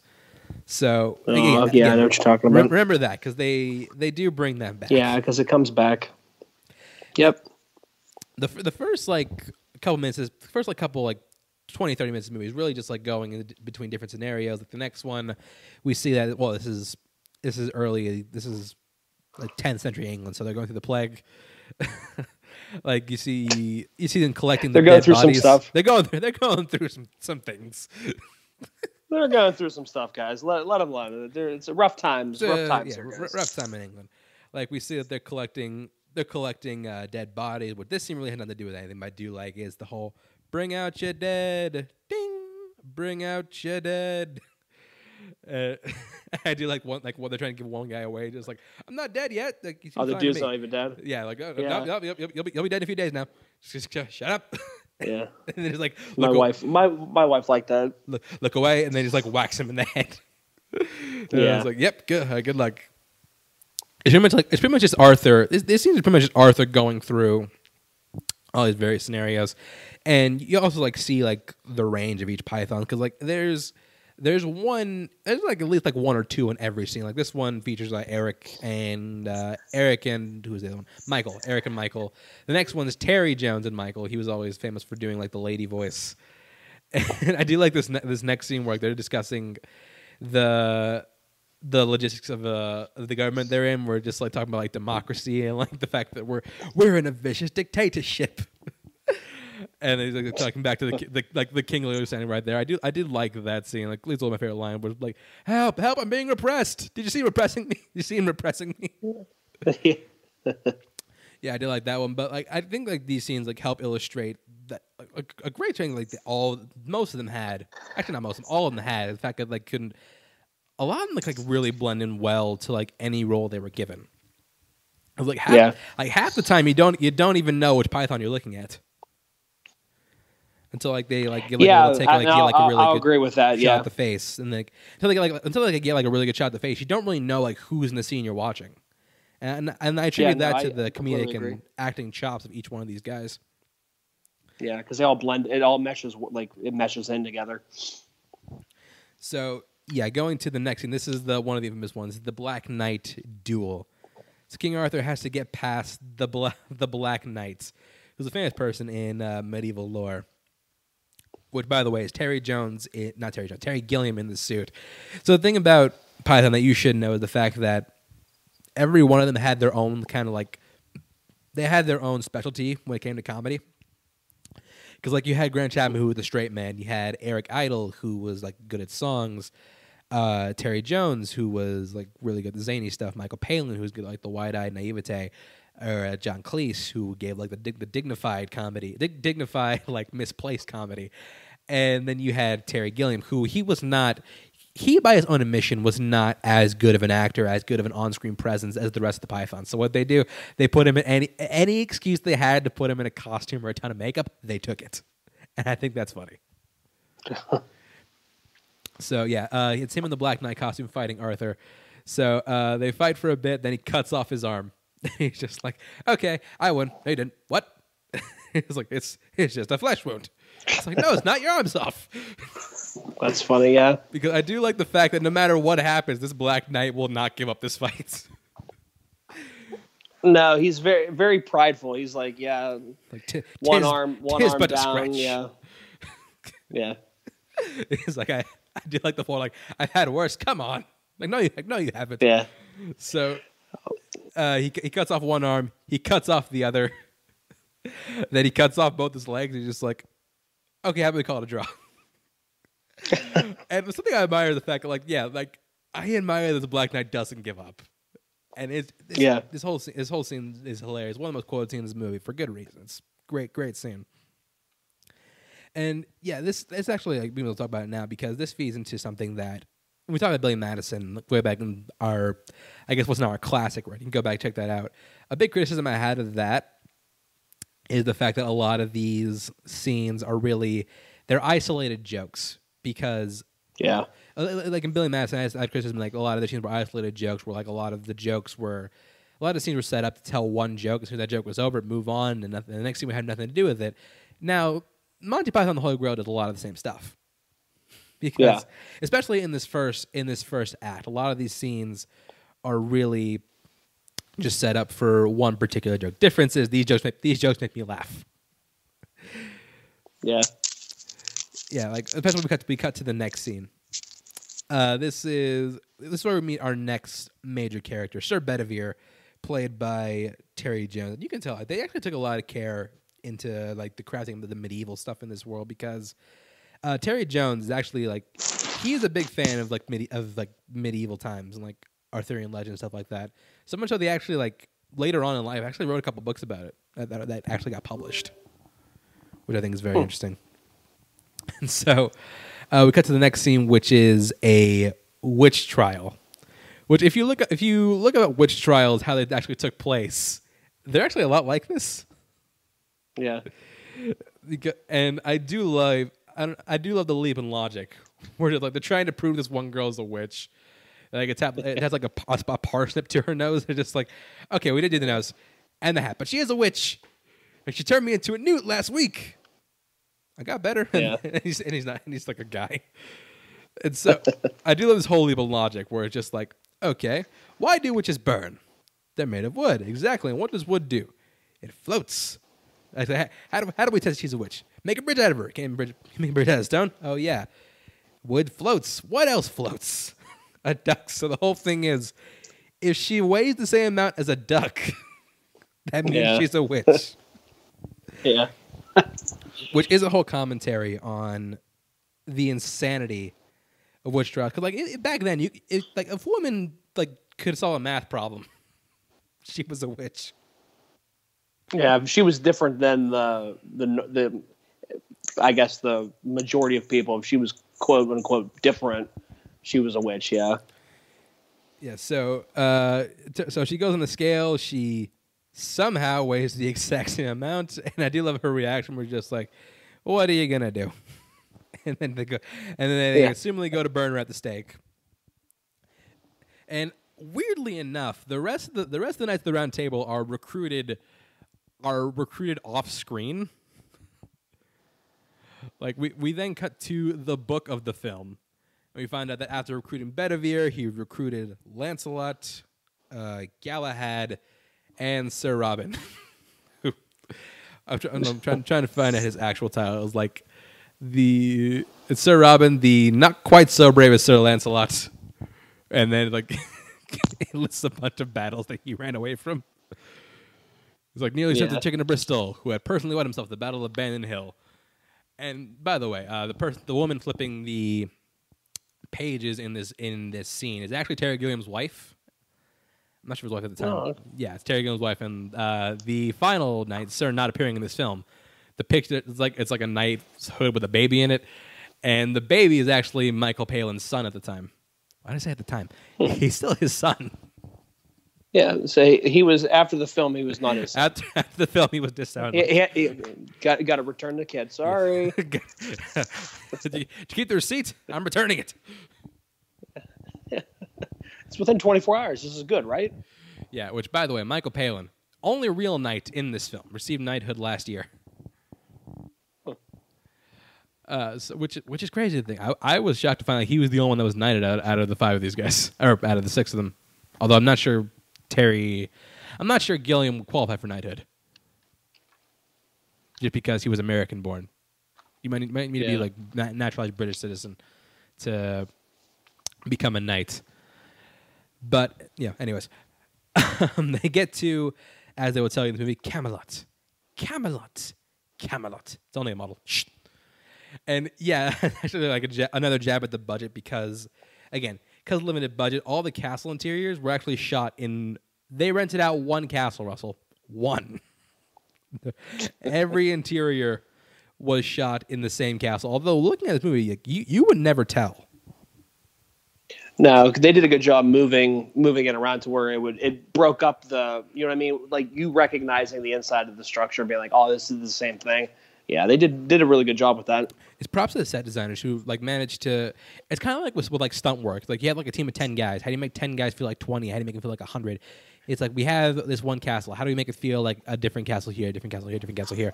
You have to take a lot of precautions and a lot of like different approach to set design, which they really take advantage of. Like looking at it, like looking at this movie, you would never tell these were all shot in the same place. No, So yeah, I appreciate that. and then he's like, "We ride to Camelot," and all of a sudden it turned into a musical. What? yeah, that's funny. Yeah. So we get the Knights of the Round Table song, which, which funny enough, watching this, I always try to figure out wh- like which which knight was which Python. It wasn't until I watched it this time that I realized Graham Chapman's not in this scene. Okay, Yeah, so it's uh it's uh the two it's the two Terrys, John, Eric, and uh, Michael, and their songwriter who's like unofficially considered the sixth Python. I can't think of his name right now, but he's also the guy who's singing Sir Robin's theme later in the movie. yeah, okay, that guy? I know who you're talking about. Yeah, so they yeah, so they they come in, they sing the song. It's almost like something you would see at like Disneyland or like a Six Flags stunt show. it doesn't doesn't have that feel to it, but like but like that I mean that in a good way, but doesn't have that feel to it. No, it, it absolutely does. Yeah, I can. I, I completely agree. Yeah, it, it does have that type of feel to it. Yeah, it's it's it's zany. They go all out. They really they really commit, and also also like the song is like ungodly catchy. It is. It, it's like, but it's so bad it's catchy. You know what I mean? It's one of those like, like the just like uh, like um, I compare it like almost like now how you have Baby Shark. Like I know a lot of people don't like that song, but like I have a child, so you hear it a lot. Yeah, But it is. It can get. It can, it can get catchy, and it gets kind of in your head, and it gets embedded in your head like that. So it's but like, kind of but similar to that, I guess. I don't think it's like a poorly written song. It's actually like the the, lyric, the lyric work in this is actually like really well done. Like the point like like halfway through, it starts thinking about how like how, how hard this song is to sing. Yeah, and I and I like it at the end, like how you were talking about how like later on during the film, like where um, I can't think, I don't because how how you even said it, all the characters kind of mesh together. But the one who's who's singing behind him, and he keeps singing about like it's so funny though, like the the, the stuff that like, Oh, the- like, the- he's singing about. the- it's like the Prince like character? tales of like Oh no no I'm sorry I'm sorry the yeah Sir I- Sir, Ro- Sir Robin's uh, entourage ukulele guy. Yeah right. it, it's hilarious. Uh, that that part that stuff's really funny. Yeah, and again, like uh, uh, Eric's specialty was uh, actually you know use the musical Python, with so much so that he actually like he actually wrote the book for the Monty Python Broadway show Spamalot. That Okay. that that uh, started a few years back. He he was he was the one behind that show. So yeah, uh, they uh, so yeah they uh, the the song wraps up. He's just like, you know what? Second, let's, let's not go to Camelot. Tis a tis a silly place. and then and then they and they keep going. And this this is where we get into like the 30 minutes in. This is where we get to the real plot of the film. Uh, they get they get uh, God come before them. Uh, God who was animated by Terry Gilliam. I'm not sure who does the voice of him. I think I think Graham Chapman does the voice, if I'm not mistaken. But he's basically like, "Hey, go find the. I need you to go find the Holy Grail. Good idea, my lord. Of course, it's a good idea." And so, yeah, that's basically gonna be the plot of the movie. Now it's gonna be the quest for the Holy Grail. And I'm laughing now because I know how this quest ends, and I think I think the way it ends is pretty funny. And in between scenes now, they get we get these like little like graphic animations. Which was what you what did you think of these? Because these are all animations The done graphic by an- Terry Gilliam. I- I mean, I liked it. I think they kind of like, kind of like moves the story along. I, I mean, I, I did like it. You know, again, having no like background knowledge of this type of stuff. This is like my first exposure to this Right. because it was one of those things, and I, I've said it before, and I, you know, it was one of the types of you know films where I knew British humor was a little bit different. You know, the way they, the storytelling and just everything in general, um, just with their types of films and stuff like that. I know that this was one. It was just one of the ones like to me was just something I just I couldn't get into. Um, I I don't know if it was just because I just couldn't get into it, or just I kept talking myself out of it. You know what I mean? Right. Um, but no, I did not. I, I did overall appreciate the film, and, I, and we'll talk about it later on down the, the back end of, of this review. But um, no, I did like the uh, the animation in this too. Yeah, yeah, it's done where it takes take inspiration from like Renaissance paintings, and it's like kind of like anima- Yeah. animated motion, which I do think is a I do think it's like a really great style of animation. I think I think it's and like you said, I, I think it does really help the flow of the film, and also does squeeze a, Yeah. in a lot of jokes into these. Some like some some really good jokes come out of these like in, in between animations. So they get to a castle, who, which is somehow for some reason run, run by the French. Don't ask. but they're They're everywhere. they're everywhere. Uh, they're dealing with they're dealing with uh, a French guard played by John Cleese. it's just like, are, are, are you French? What are you doing in England? You, are you- no, sorry, the line is, are you French? Yes, can't you tell by my ri- ridiculous accents? it's like, what are you doing in England? and so they're like, we're looking for the Holy Grail. It's like, oh yeah, well, we we already got one. It's like, you already have one. Can we see it? And again, this is, this is another joke they bring back in like a really unexpected way that we're- we'll we'll get we'll get to when we get there. But yeah, this this this does play on the whole Eng- English French rivalry, which is a very real thing. Okay. Which is a real thing, yeah. Yeah. So, uh, we so yeah they decide to take the castle by force. And well, a, oh sorry, they take a castle by force after they use a catapult to launch a cow at one of the, one of the squires. That's uh, this part here is really funny. Yeah, so they decide to charge the wall, and they're just throwing. They're literally throwing everything at these guys. They're throwing like cats, chickens, Everything but the everything but the kitchen sink. everything but the kitchen sink. It, it would have been funny if, like, in the background, they actually threw a kitchen sink. Yeah. But I imagine that would have been So that would have been costly. perfect. That would have been costly and probably pretty dangerous. So, Yeah, yeah. Especially if that strikes somebody by accident. yeah, but yeah, they they did not have the money to pay for, to pay for a lawsuit if it happens. No, absolutely not. But yeah, so uh, they started throwing with like literally everything but the kitchen sink, and then we're just like, we got to take that castle somehow. And the Bedivere's like, I got an idea. So inspired by the Romans, they build a Trojan rabbit.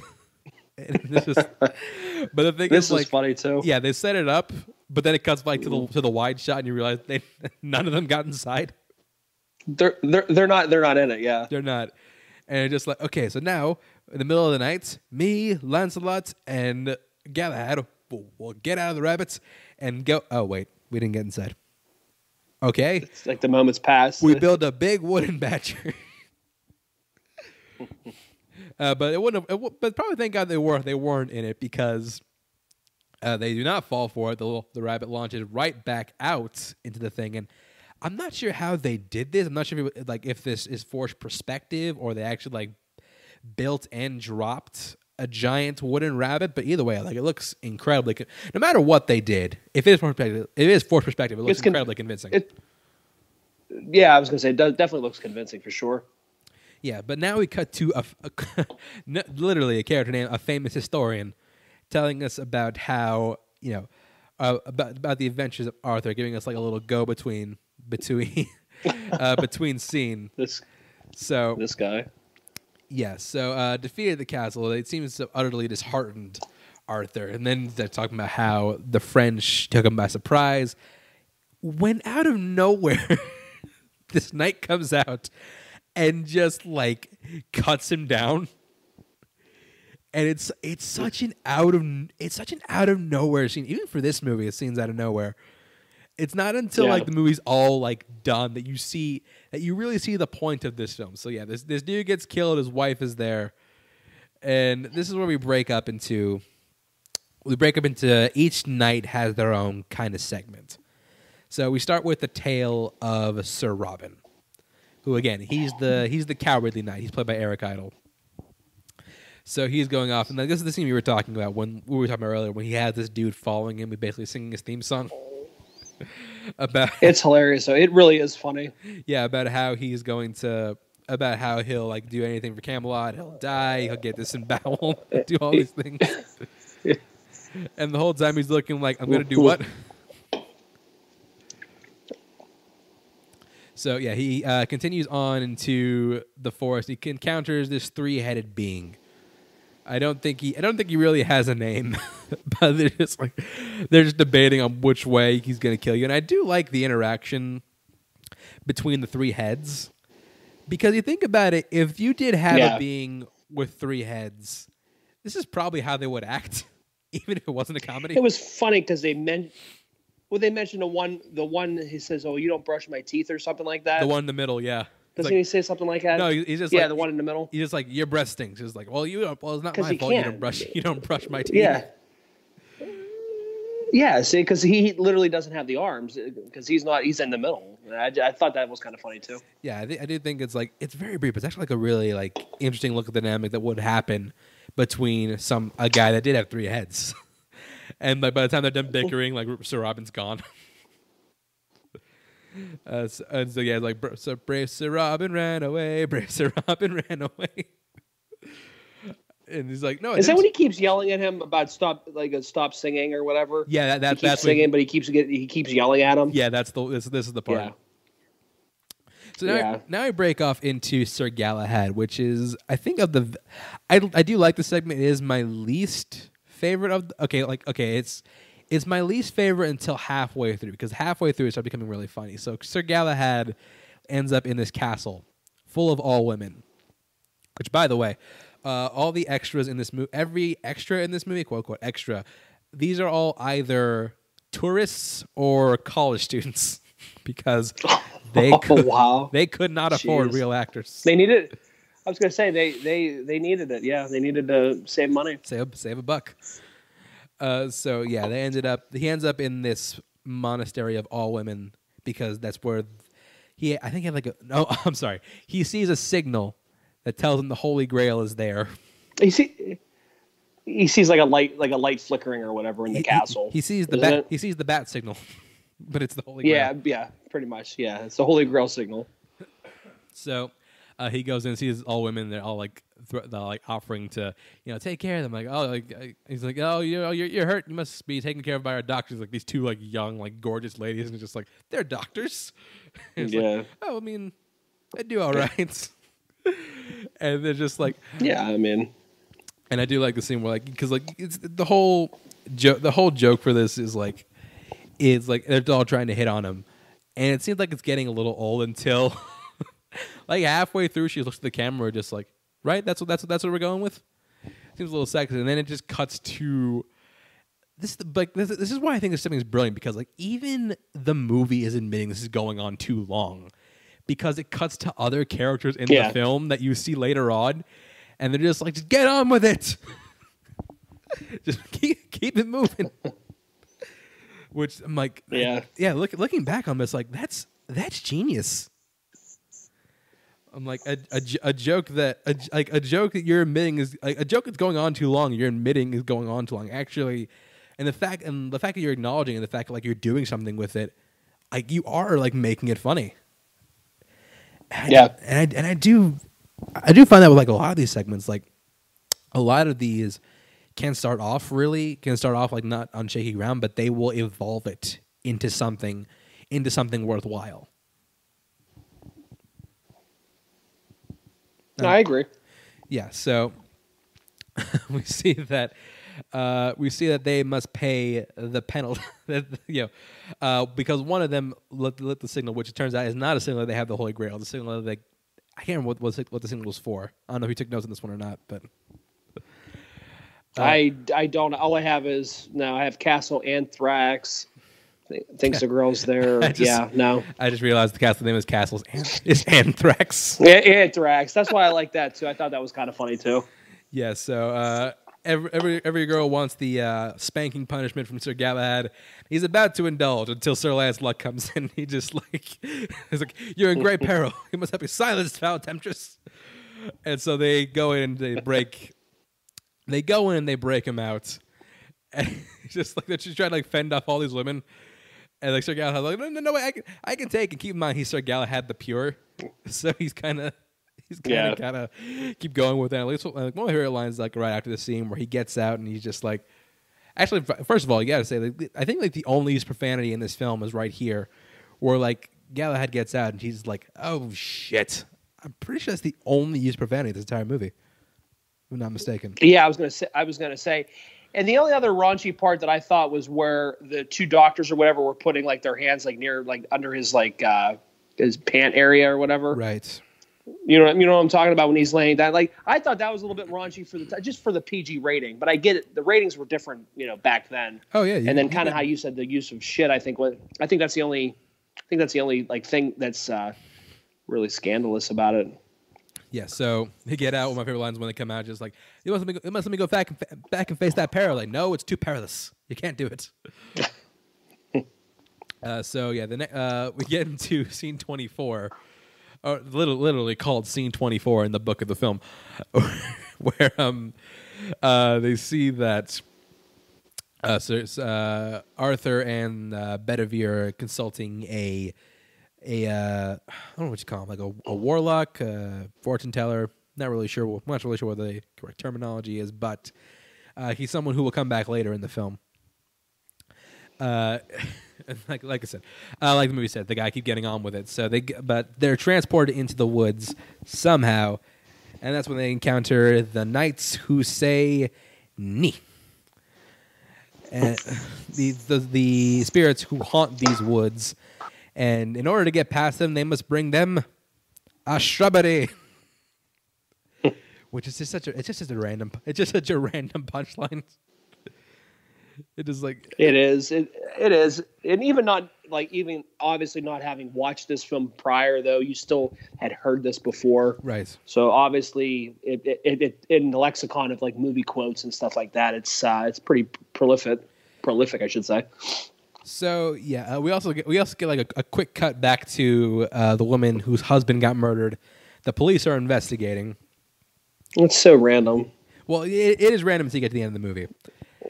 Now we Yeah, no, but I'm saying it's just such a random. I mean, like if, watching it for the first time and seeing that, and then Right. they really like to cut back to this, and it's it's it is kind of funny yeah, but like yeah, because it's so random. yeah, I, I know. Like like a perspective of you, like the first the first time seeing Yeah. that. I bet I bet you were like really really confused, Yeah. right?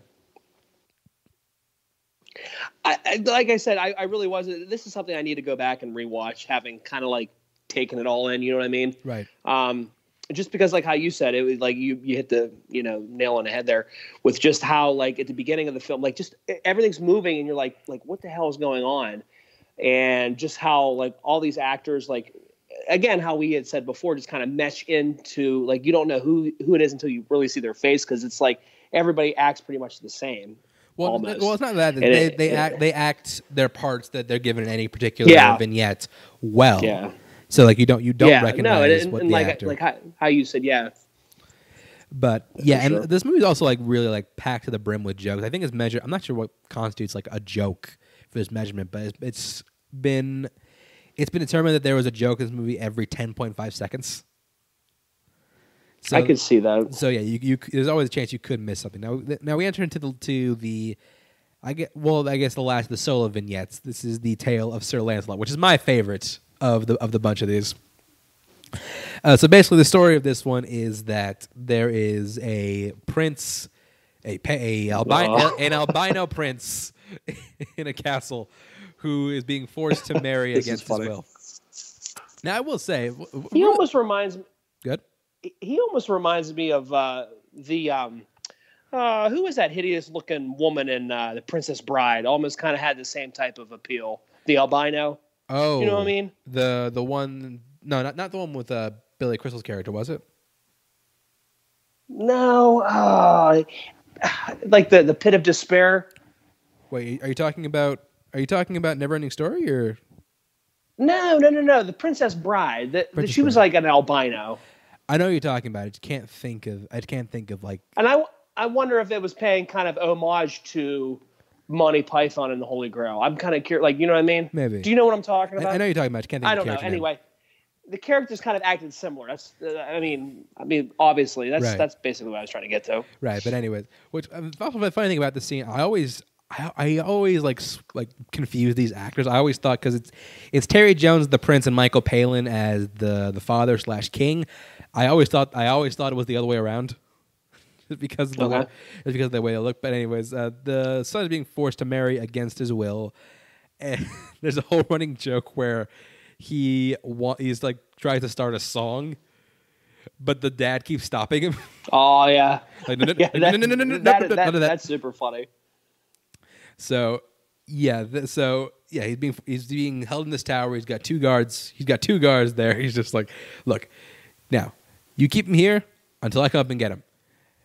But there's also like this really now the joke they kind It's of like a back and is forth about yeah. back and forth on the, on the logistics of guarding this kid. And this is this is a joke that either you really like or you think goes on a little too long. I'm I'm kind of in the middle. We're like, I, I I know what you're talking about. It's like it's almost like I'll compare it to the Family Guy when Peter falls and he does that.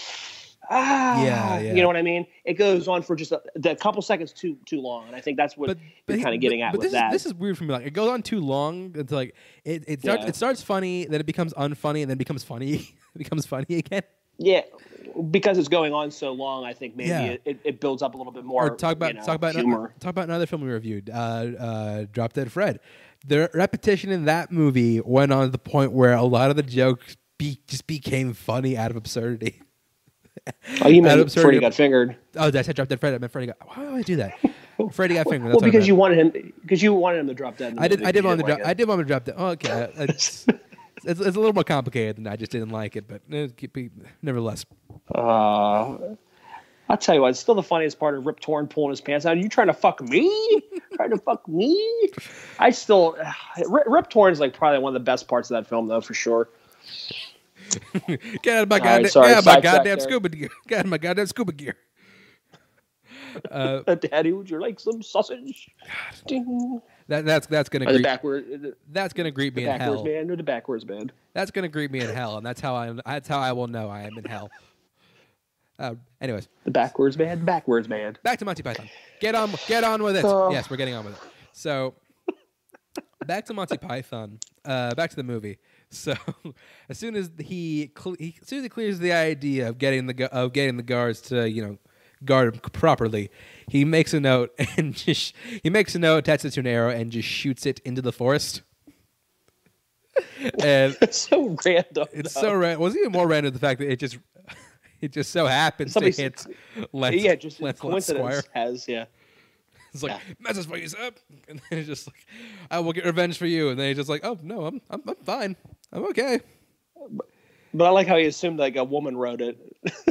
No, yeah, I, I, do think that I do think Yeah. that's like a great a great commenting on like Yeah. gender gender stereotypes, which especially like ahead of the time ahead of the time for like the time, or like yeah, because like you look Yeah. at it, look at like the portrayal of, like princesses in, like Disney movies. Like at the time you had like Cinderella and Aurora and Snow White, which I mean they're classic character, but they're not exactly like not exactly like female role models. If that makes any sense.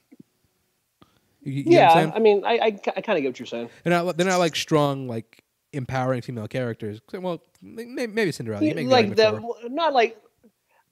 I, I get it. Like, like take somebody like Mulan, who's like, Yes. you know what I mean? That's a great. Like, or, or like more Mo- in power, or, or more- like uh, Moana. yeah, Who like or Moana, yeah, somebody, yeah, yeah like but like it's, yeah they, they they came a long way. And this is kind of like commenting on that before even Disney started doing that, which, I- which I think is like really, really like really ahead of its time thing. So yeah. It also introduced a running joke in this in this vignette where a Lancelot can't end a sentence. He's going, "I'm gonna get revenge Yeah. for you, and I swear on my," and he just stops. He's like, idiom, sir, idiom.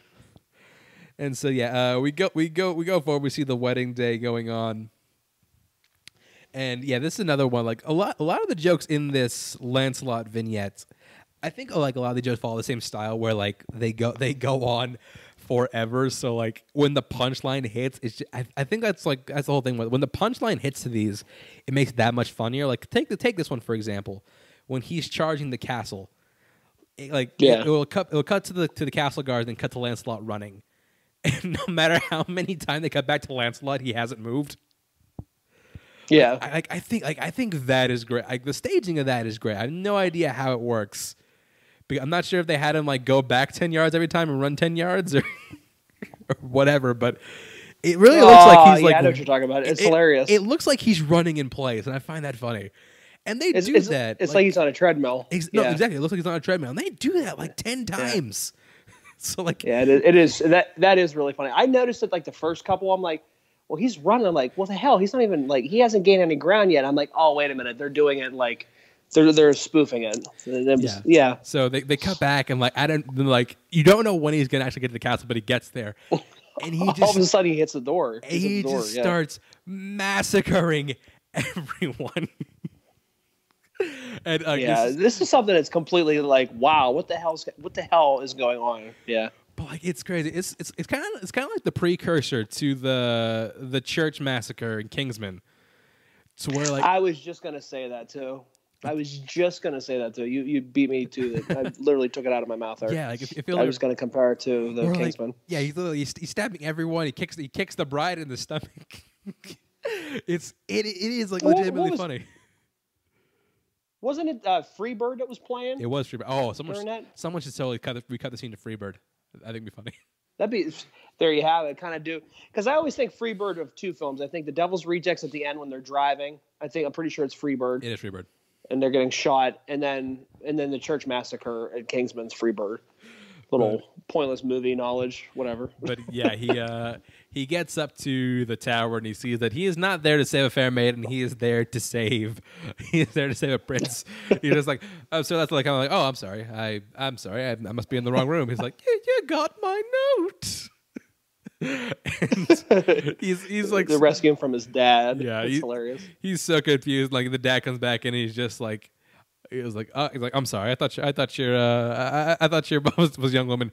And it, it is really, it is like they once again bring them back because like the, the son's about to sing again. The dad comes back like, no, no, no, no, no, stop that, stop that, stop that. He's like, who are you? He's like, I'm Sir Lancelot. and, yeah, they're like discussing the whole logistics of this thing. And they're like, while this is going on, the son fashioned a rope out of bed sheets. and it, you know, you know that it clearly is short. There's no way that it has enough, uh, you know, length to it to, to get him down, get him down especially there. from as high up as they are. Yeah, so uh, he he presumably falls to his death. So he's just like, okay, we gotta go make this right. but uh, then he, uh, but then Lancelot starts massacring people again, and he's just like, oh, I'm sorry. See, see what happens? Like, I, I, get carried away. I, I apologize. so uh, the whole thing, he tries to, since his son is dead. And the wedding didn't officially take place. He's like, I officially adopt my the the bride is my own daughter because this whole thing is he wants to you know take take her her uh, sets of land with her with with him. He wants to he wants to combine their kingdoms. Yeah. So he just like, and because the bride's, because of the death of the, of the bride's father, he's like, oh, he's not dead yet. And like, because of the fatal wounding of his bride's father, he's like, oh, so he's gonna be fine. And he just has him killed.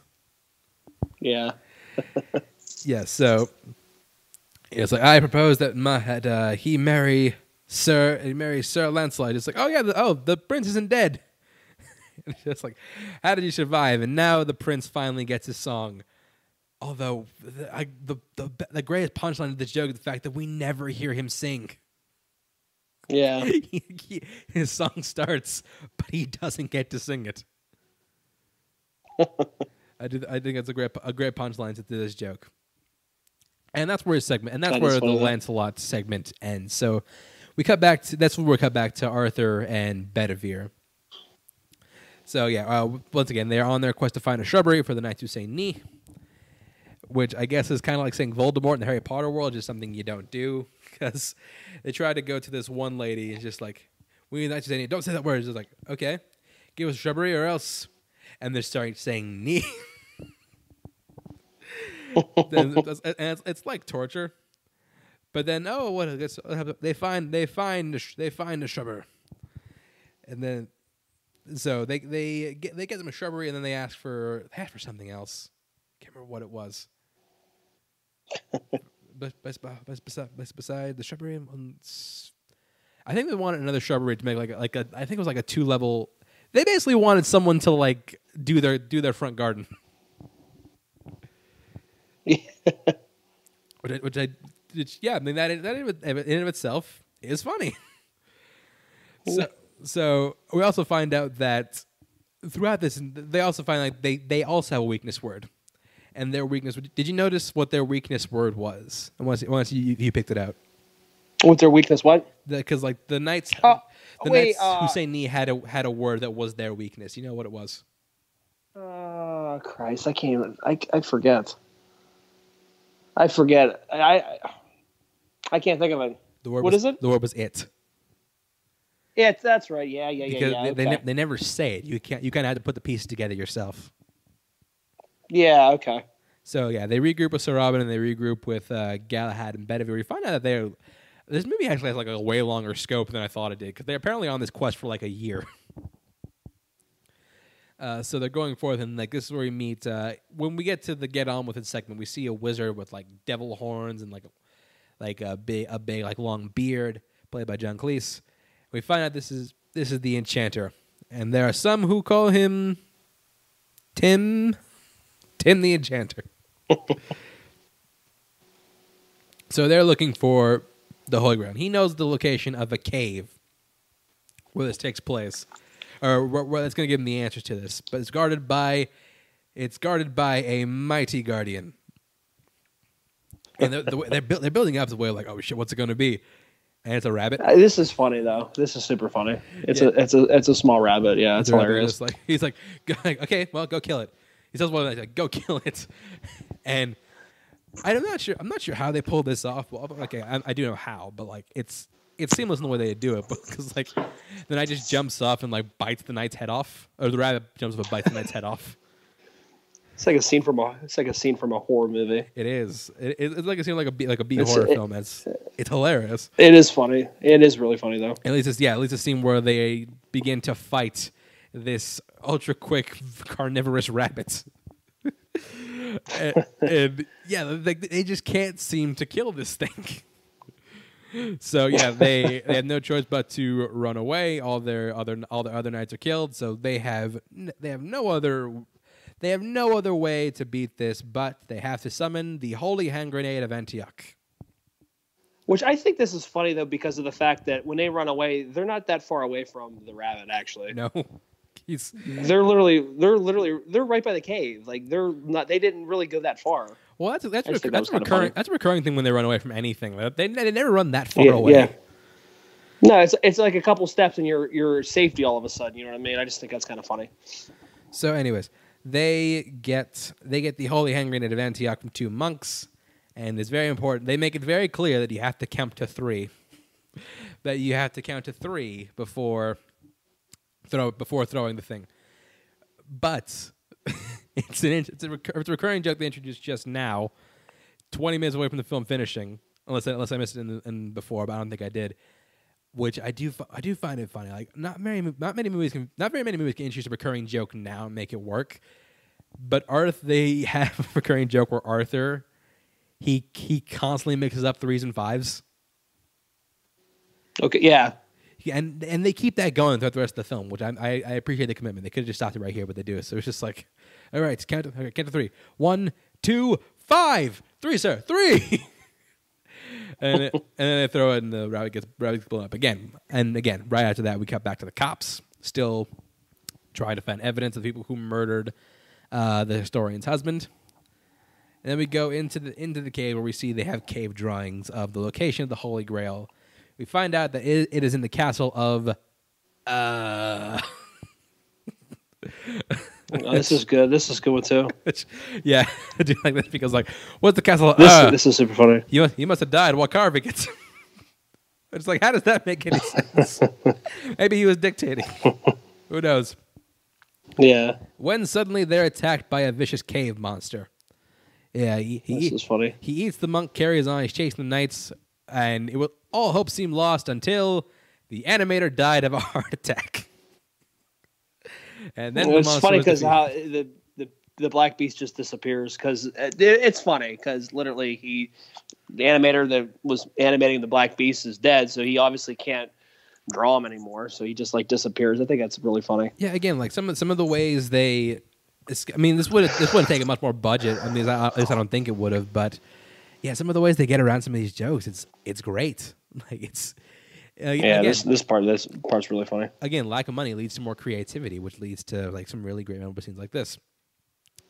Uh, the police are investigating the rabbit, the rabbit murders, and so they keep going, and this is where we get to the bridge scene where the uh, guardian of the bridge, the guy, the disfigured one with the blind eye we saw earlier, he guides the bridge. He and he asks you five questions. I'm sorry, three questions. And if you answer correctly, you get to pass. So uh, Lancelot goes first. He questions like, "What is your name? What is what is your quest? Find the Holy Grail. What is your favorite color? Blue. Okay, go ahead." so like, Ro- and so like, Sir And you, you- but you, good. it's funny because you think that that's how he's gonna. You think that that's how his questions are gonna go. Like That's, how, that's how they're all gonna go. Uh, yeah, that, I, I think this is funny too. Yeah. So, anyways, he uh, we then go to uh, Sir Robin is next. But it's like yeah, it's the question three. Just like, what is your name? What is your quest? What is the capital of Assyria? It's like, I don't know. then he's just thrown, he's thrown over the edge. And he's flung up in the air. It's funny. Yeah. So, what is the capital of Assyria? I don't know that. uh, so then up next is Sir Galahad. Sir Galahad. So he's like, so he gets, what is your name? What is your quest? What is your favorite color?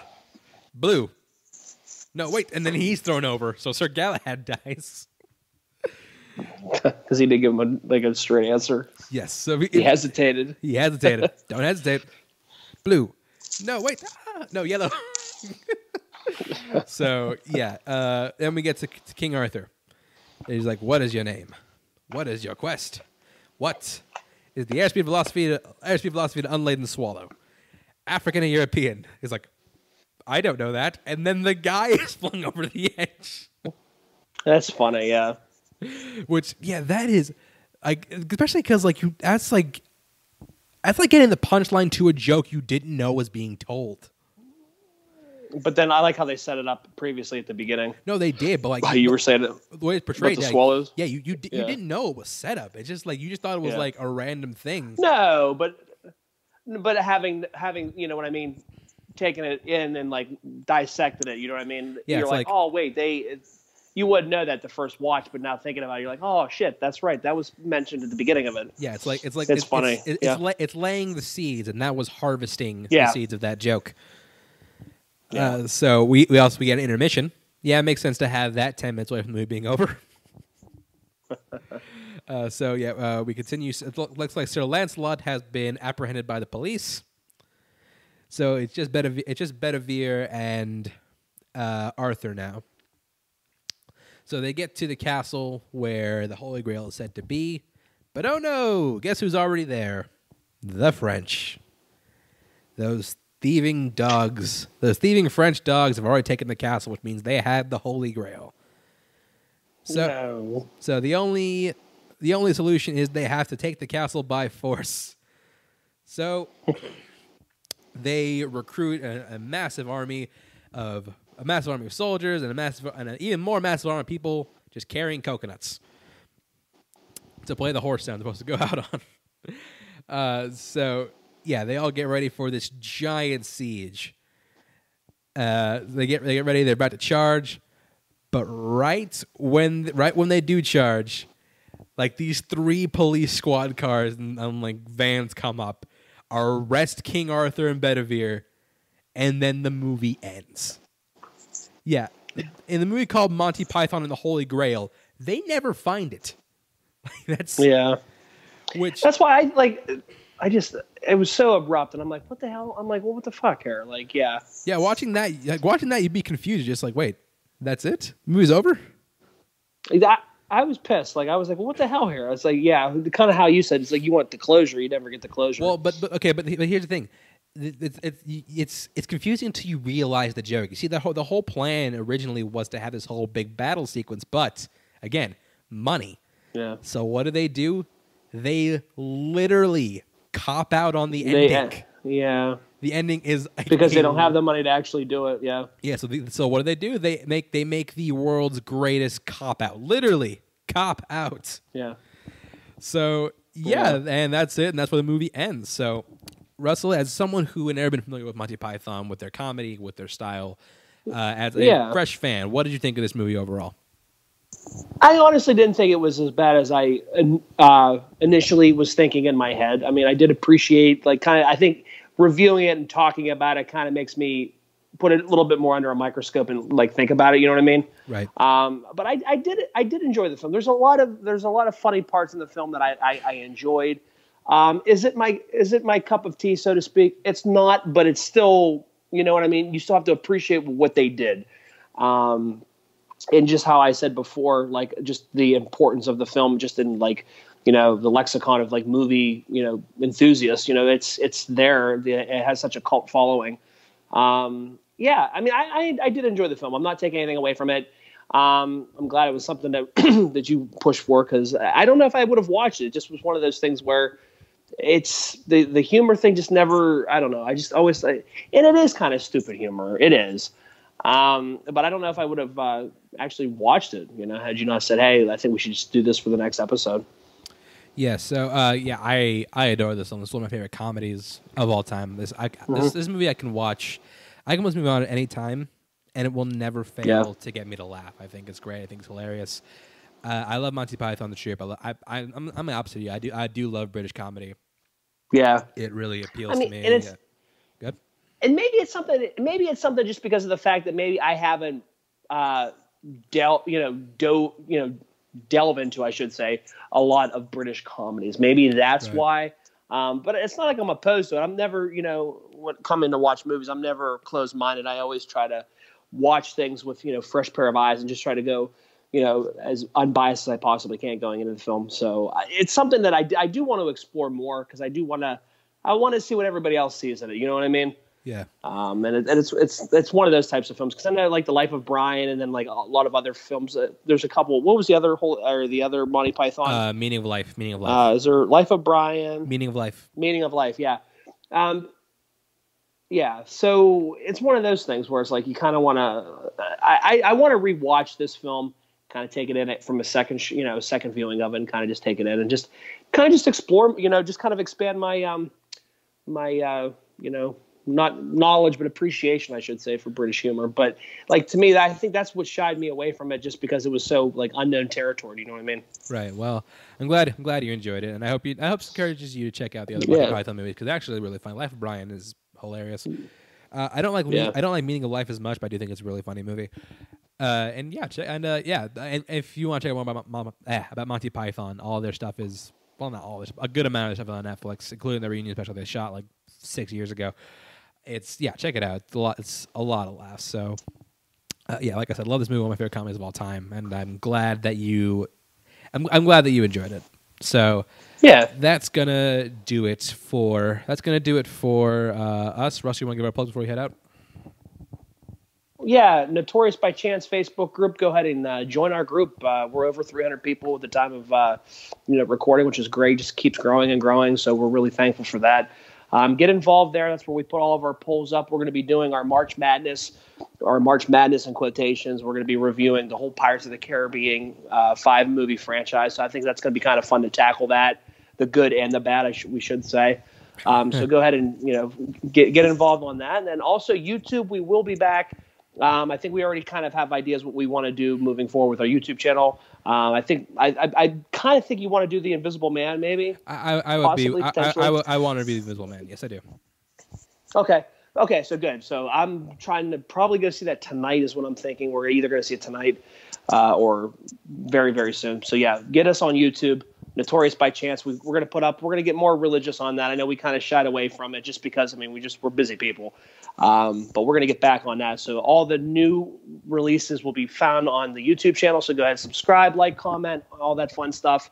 And yeah, Facebook. Facebook is the is the main hub for all that. So join the Facebook group. And you can find me Twitter, Instagram, Chanceworld underscore ninety one. Uh, check out my uh, other other podcasts, which I'll be starting again after uh, in a few weeks. Uh, our Parker PWCA podcast, a cool acronym. Uh, check out the Schmoedown. Uh, free for all, uh, free for all live in LA is going down. So if you're gonna be in the area, get tickets. It's gonna be fun. Uh, and yeah, join the Facebook group. Uh, uh, give us a like, subscribe, give us a rating. And uh, yeah, we will see you next week for the start of Pirates Month. So it's gonna be it's gonna be an interesting ride. So we'll see you then. Thank you for listening, and bye bye.